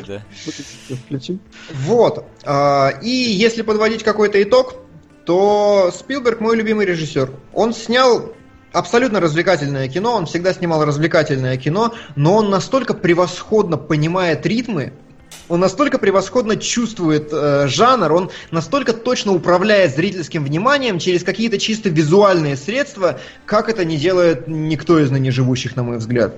Любой режиссер, который хоть немножко приближается к такому же уровню постановки, это уже все, вышка. А, такой, например, Иньяриту в последних своих фильмах, он дико прокачался, но тем не менее.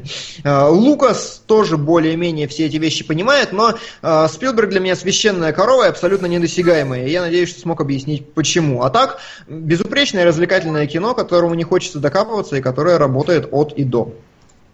Uh, ну, собственно, не могу не согласиться с тобой uh, в этом плане. Что касается меня, я просто всегда люблю научную фантастику, особенно когда она подана как-то оригинально, а не просто, типа, там, роботы, компьютеры и так далее. То есть вот здесь я нашел для себя много интересных э, таких вещей, которые дают тебе понять, что это будущее. Причем не такое простое, как ты привык видеть. И вот за это я готов э, ценить э, подобные фильмы. Солод? Да, да, да, да, да. Я подзавис тут с вебкой. А, да, отличное кино. То есть я на самом деле помню, что в далеком 2002, когда фильм вышел, я смотрел прости господи, какой-то камрип. И, но надо отдать должное, даже тогда он зашел на ура. Сейчас я наконец-то пересмотрел HD, и, блин, отличное развлекательное кино. Очень обидно даже, что я в кино на него тогда не ходил. Ну, в смысле, в кинотеатр. Uh-huh. И, ну, Спилберг, Спилберг могет, он реально, вот Келебрич правильно сказал, он там плохие фильмы снимает раз, не знаю, лет в 10, наверное. Так что отлично. Плюс, ну, история как бы по Филиппу Кейдику, ее доработали, и в итоге получилось очень-очень знатно. Это замечательно. Свое мнение относительно фильма мы все высказали. И переходим к нашей последней э, рубрике. Вопросы?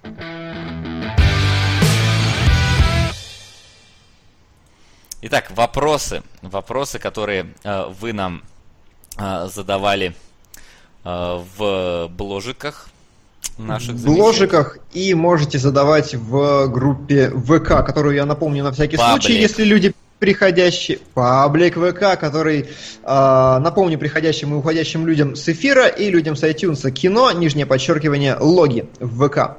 Итак, э, а еще нужно сказать, что это ваш последний шанс как-то повлиять на таблицу лидеров и э, исправить положение, возможно, в ту сторону, которая вам больше нравится. Будут у нас анимологи очередные или нет. А, Докиньте итак. принцессу Мононоки вверх, чтобы Солод вообще просто застрелился. А в следующий раз пускай королевские космические силы и вампир Хантер Дес играют, и тогда вообще мы Макса И больше Солод не увидим никогда. передачи. Не, и мы точно меняем название, потому что не, куда? Я не знаю, вы немножко преувеличиваете мою ненависть к аниме, ее нет. Я спокойно к нему отношусь. Просто в моем понимании, раз мы кинологи, то давайте про кино, а не про аниме.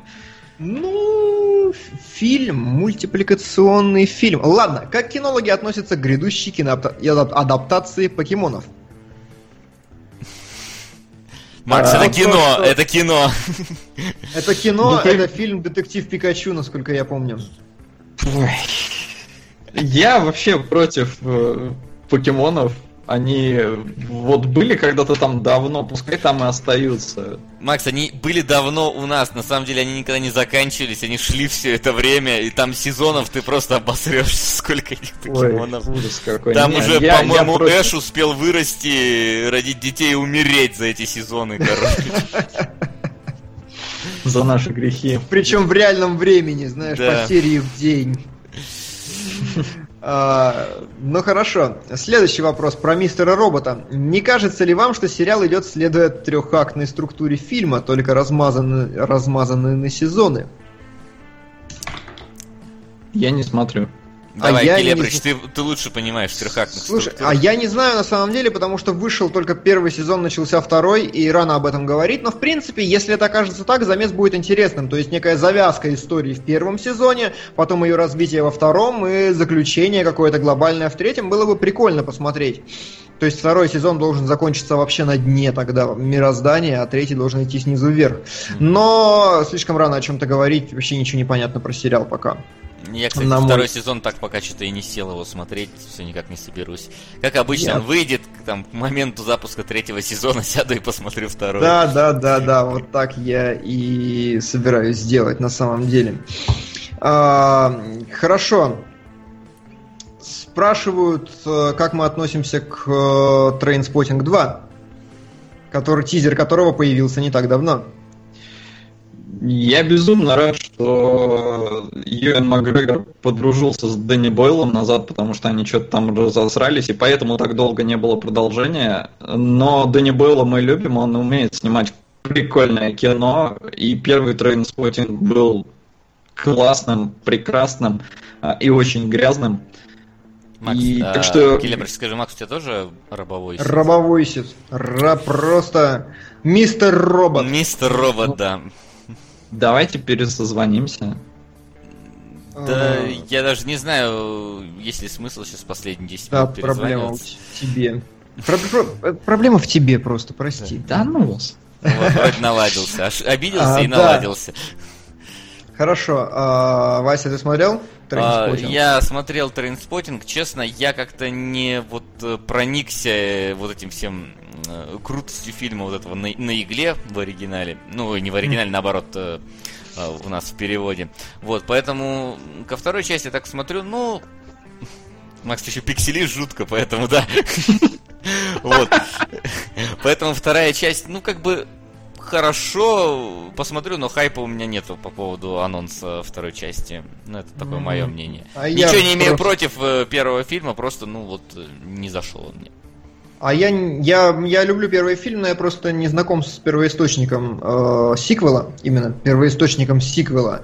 И я не знаю, насколько там хороший материал, чтобы его экранизировать. А сик, сиквелы, как правило, плохие. Но дай бог. Э, на ваш взгляд, важно, чтобы произведение давало возможность ассоциировать себя с персонажем? Как э, это явление находит отражение в кино? Для каких жанров это актуально, а где этим вполне можно пренебречь? Со, ты, по-моему, самый большой любитель и не любитель ассоциировать и не ассоциировать себя с персонажем. Ну да, только оно как-то по-разному очень получается. То есть я пытаюсь с точки зрения героя смотреть, но при этом сам будучи этим героем, наверное, как-то так. То есть от некоторых я очень дистансирован, а к некоторым я близок. Ну Как- понятно, как- девушка из Дании не твое кино. Ну, по-любому нет. А, Так что, ну, я не знаю, в каких жанрах. Ну, если цель фильма заставить зрителя сопереживать, то, блин, да, нужно как бы как-то постоянно пытаться героем в фильме ну, тебя как зрителя завлекать и пытаться зрителя поставить на место героя. Но Да. в каких жанрах я хрен знает. Не, На ну самом как- деле во всех. Ну, во всех, ну, я не знаю, например, в комедии тебе в основном пофиг, ну, в такой, да, Нет, легкой. Нет, нет, нет. Ну, нет, не нет, знаю, нет. Там в Точно. боевике 90-х тебе тоже было пофиг, э, скорее, на переживания. В Мстителях Не. тебе всяких пофиг на переживания. Вот в боевике 90-х и Мстителях... Только пришел, подвязку не придумал. Так что просто на трансморферов. Спасибо, некто. Спасибо. Потихоньку крадутся, А. крадутся. В Мстителях э, и Трансформерах и во всем остальном, может быть, да, в эффектном таком тупом кино, в принципе, да. Но как раз в комедиях тебе очень важно быть эмоционально скрепленным с персонажем, иначе они просто не работают. То есть, почему тебе не зашли ни в коем случае ни одна шутка «Охотниц за привидениями», потому что персонажи не смогли взять тебя человечностью и показать, ну, как-то сопоставить с собой. Именно из-за этого шутки не стреляют, если не выведен достаточный уровень переживания М. и понимания. Окей, оно может немножко тогда у меня различаются понятия видеть человечность и, сопе- и ассоциировать там и, перес- и сопереживать. Не, на самом деле это очень одно и то же, Может поэтому... быть, но как-то у меня, понимаешь, охотницы зашли не потому, что я не сопереживал им, а потому что шутки говно в фильме. Тут как бы в этом, наверное, скорее суть Ну, одно за, одно за второе сцепляется. Это просто признак еще один плохого сценария, на мой взгляд. А, назовите ваш любимый фильм Шьямалана за исключением шестого чувства. Нет такого. Шьямалана. Шьямалана. Ну, я А, помню, люблю что в первый раз лифт я смотрел... Ой, дьявол, точнее. Лифт это русский дьявол. А, Я смотрел более-менее так с интересом. Вот.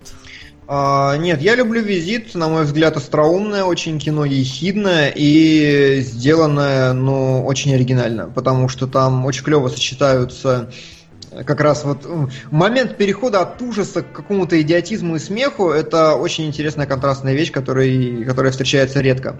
Кроме того, я люблю знаки, кто бы там что ни говорил. Я знаю все косяки Шьямалановского, э, Шьямаланов- Шьямалановской манеры, которую высмеял ностальгирующий критик, но мне нравятся в целом знаки, приятное кино. И неуязвимый тоже, по-моему, был очень хорош с Брюсом Уиллисом и Сэмуэлом Л. Джексоном. Ну, я не помню просто его уже, к сожалению. Если, М. если дьявол я более-менее помню, то неуязвимый что-то забыл. Смотрел, не смотрел, не помню. Вот, отличный вопрос. Кто из актеров, режиссеров или операторов в последнее время вас сильно удивляет и растет? М, Тяжелый вопрос. Бен Аффлек как режиссер. То есть, ну, это Хорошо. последние лет пять, но я от него не ожидал. М- Меня, помню, в свое время э, Джоли как режиссер удивила. Как Что, раз справилась? Да, ну и что фильм-то получился на самом деле удивительно, почему его не, не номинировали там толком нигде. Ну, на самом деле, он именно с режиссерской точки зрения слабый, именно с тех вещей, которые я вот про Спилберга показывал. Ну, может Но- быть, про Спилберга, да, но тем не пишет Вася Гальпер. Сильно удивил за последнее время, растет, я согласен. Да, стараюсь. А, но ты перебился. Нет, я как бы закончил мысль на этом. Ну, то есть я как бы сказал, кто действительно меня удивил. Вот. Хорошо. А меня... Меня радует, что Марго Робби продвигается, меня радует, что Алисия Викандер продвигается, и именно удивляющий меня режиссер – это парень, который сделал «Одержимость» и написал «Кловерфилд 51». Это определенно один из самых ярких фаворитов и новичков вообще. 51. Ой, ну какой там он? 10 он. Cloverfield Ну, вообще 10. 51. Ну я, ты же знаешь, мне надо вот, что перед мордой было написано Да. все названия, а я- тогда я не буду путаться. Вот, ну, в общем, вот этот парень самое большое дарование. А, еще режиссер Фарго, э, шоураннер новый, тоже прям вня- взялся из ниоткуда. А, хорошо. Последний вопрос, наверное, он очень большой, но я постараюсь сориентироваться на ходу. Макс, ты сказал, что Борн 4 говно. Я с тобой спорить не буду, потому что ни одной части не смотрел. Но я общался с- со своим приятелем, и он сказал, что Борн 4 хуже оригинальной трилогии, но при этом нормальный фильм.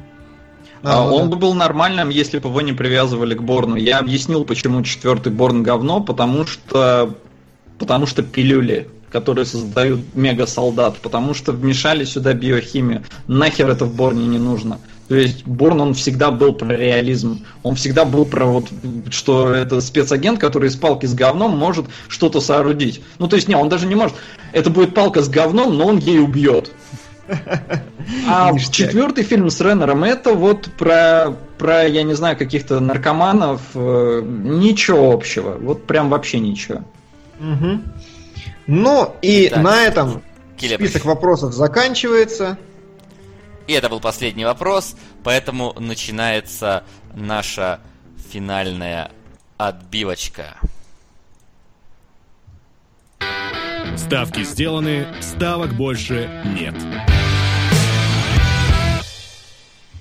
Ставки сделаны, господа, пожалуйста, э, огласите весь список, который у нас А, сейчас. я думал, уже вообще прощаемся. Я что-то уже помахал такой все. Нет, еще, еще рано. Нет. Мы еще не сказали, на что А. пойдем в кино там и так далее. Так, а, да, ставки приняты, да? Да, Да. ставки приняты, оглашай.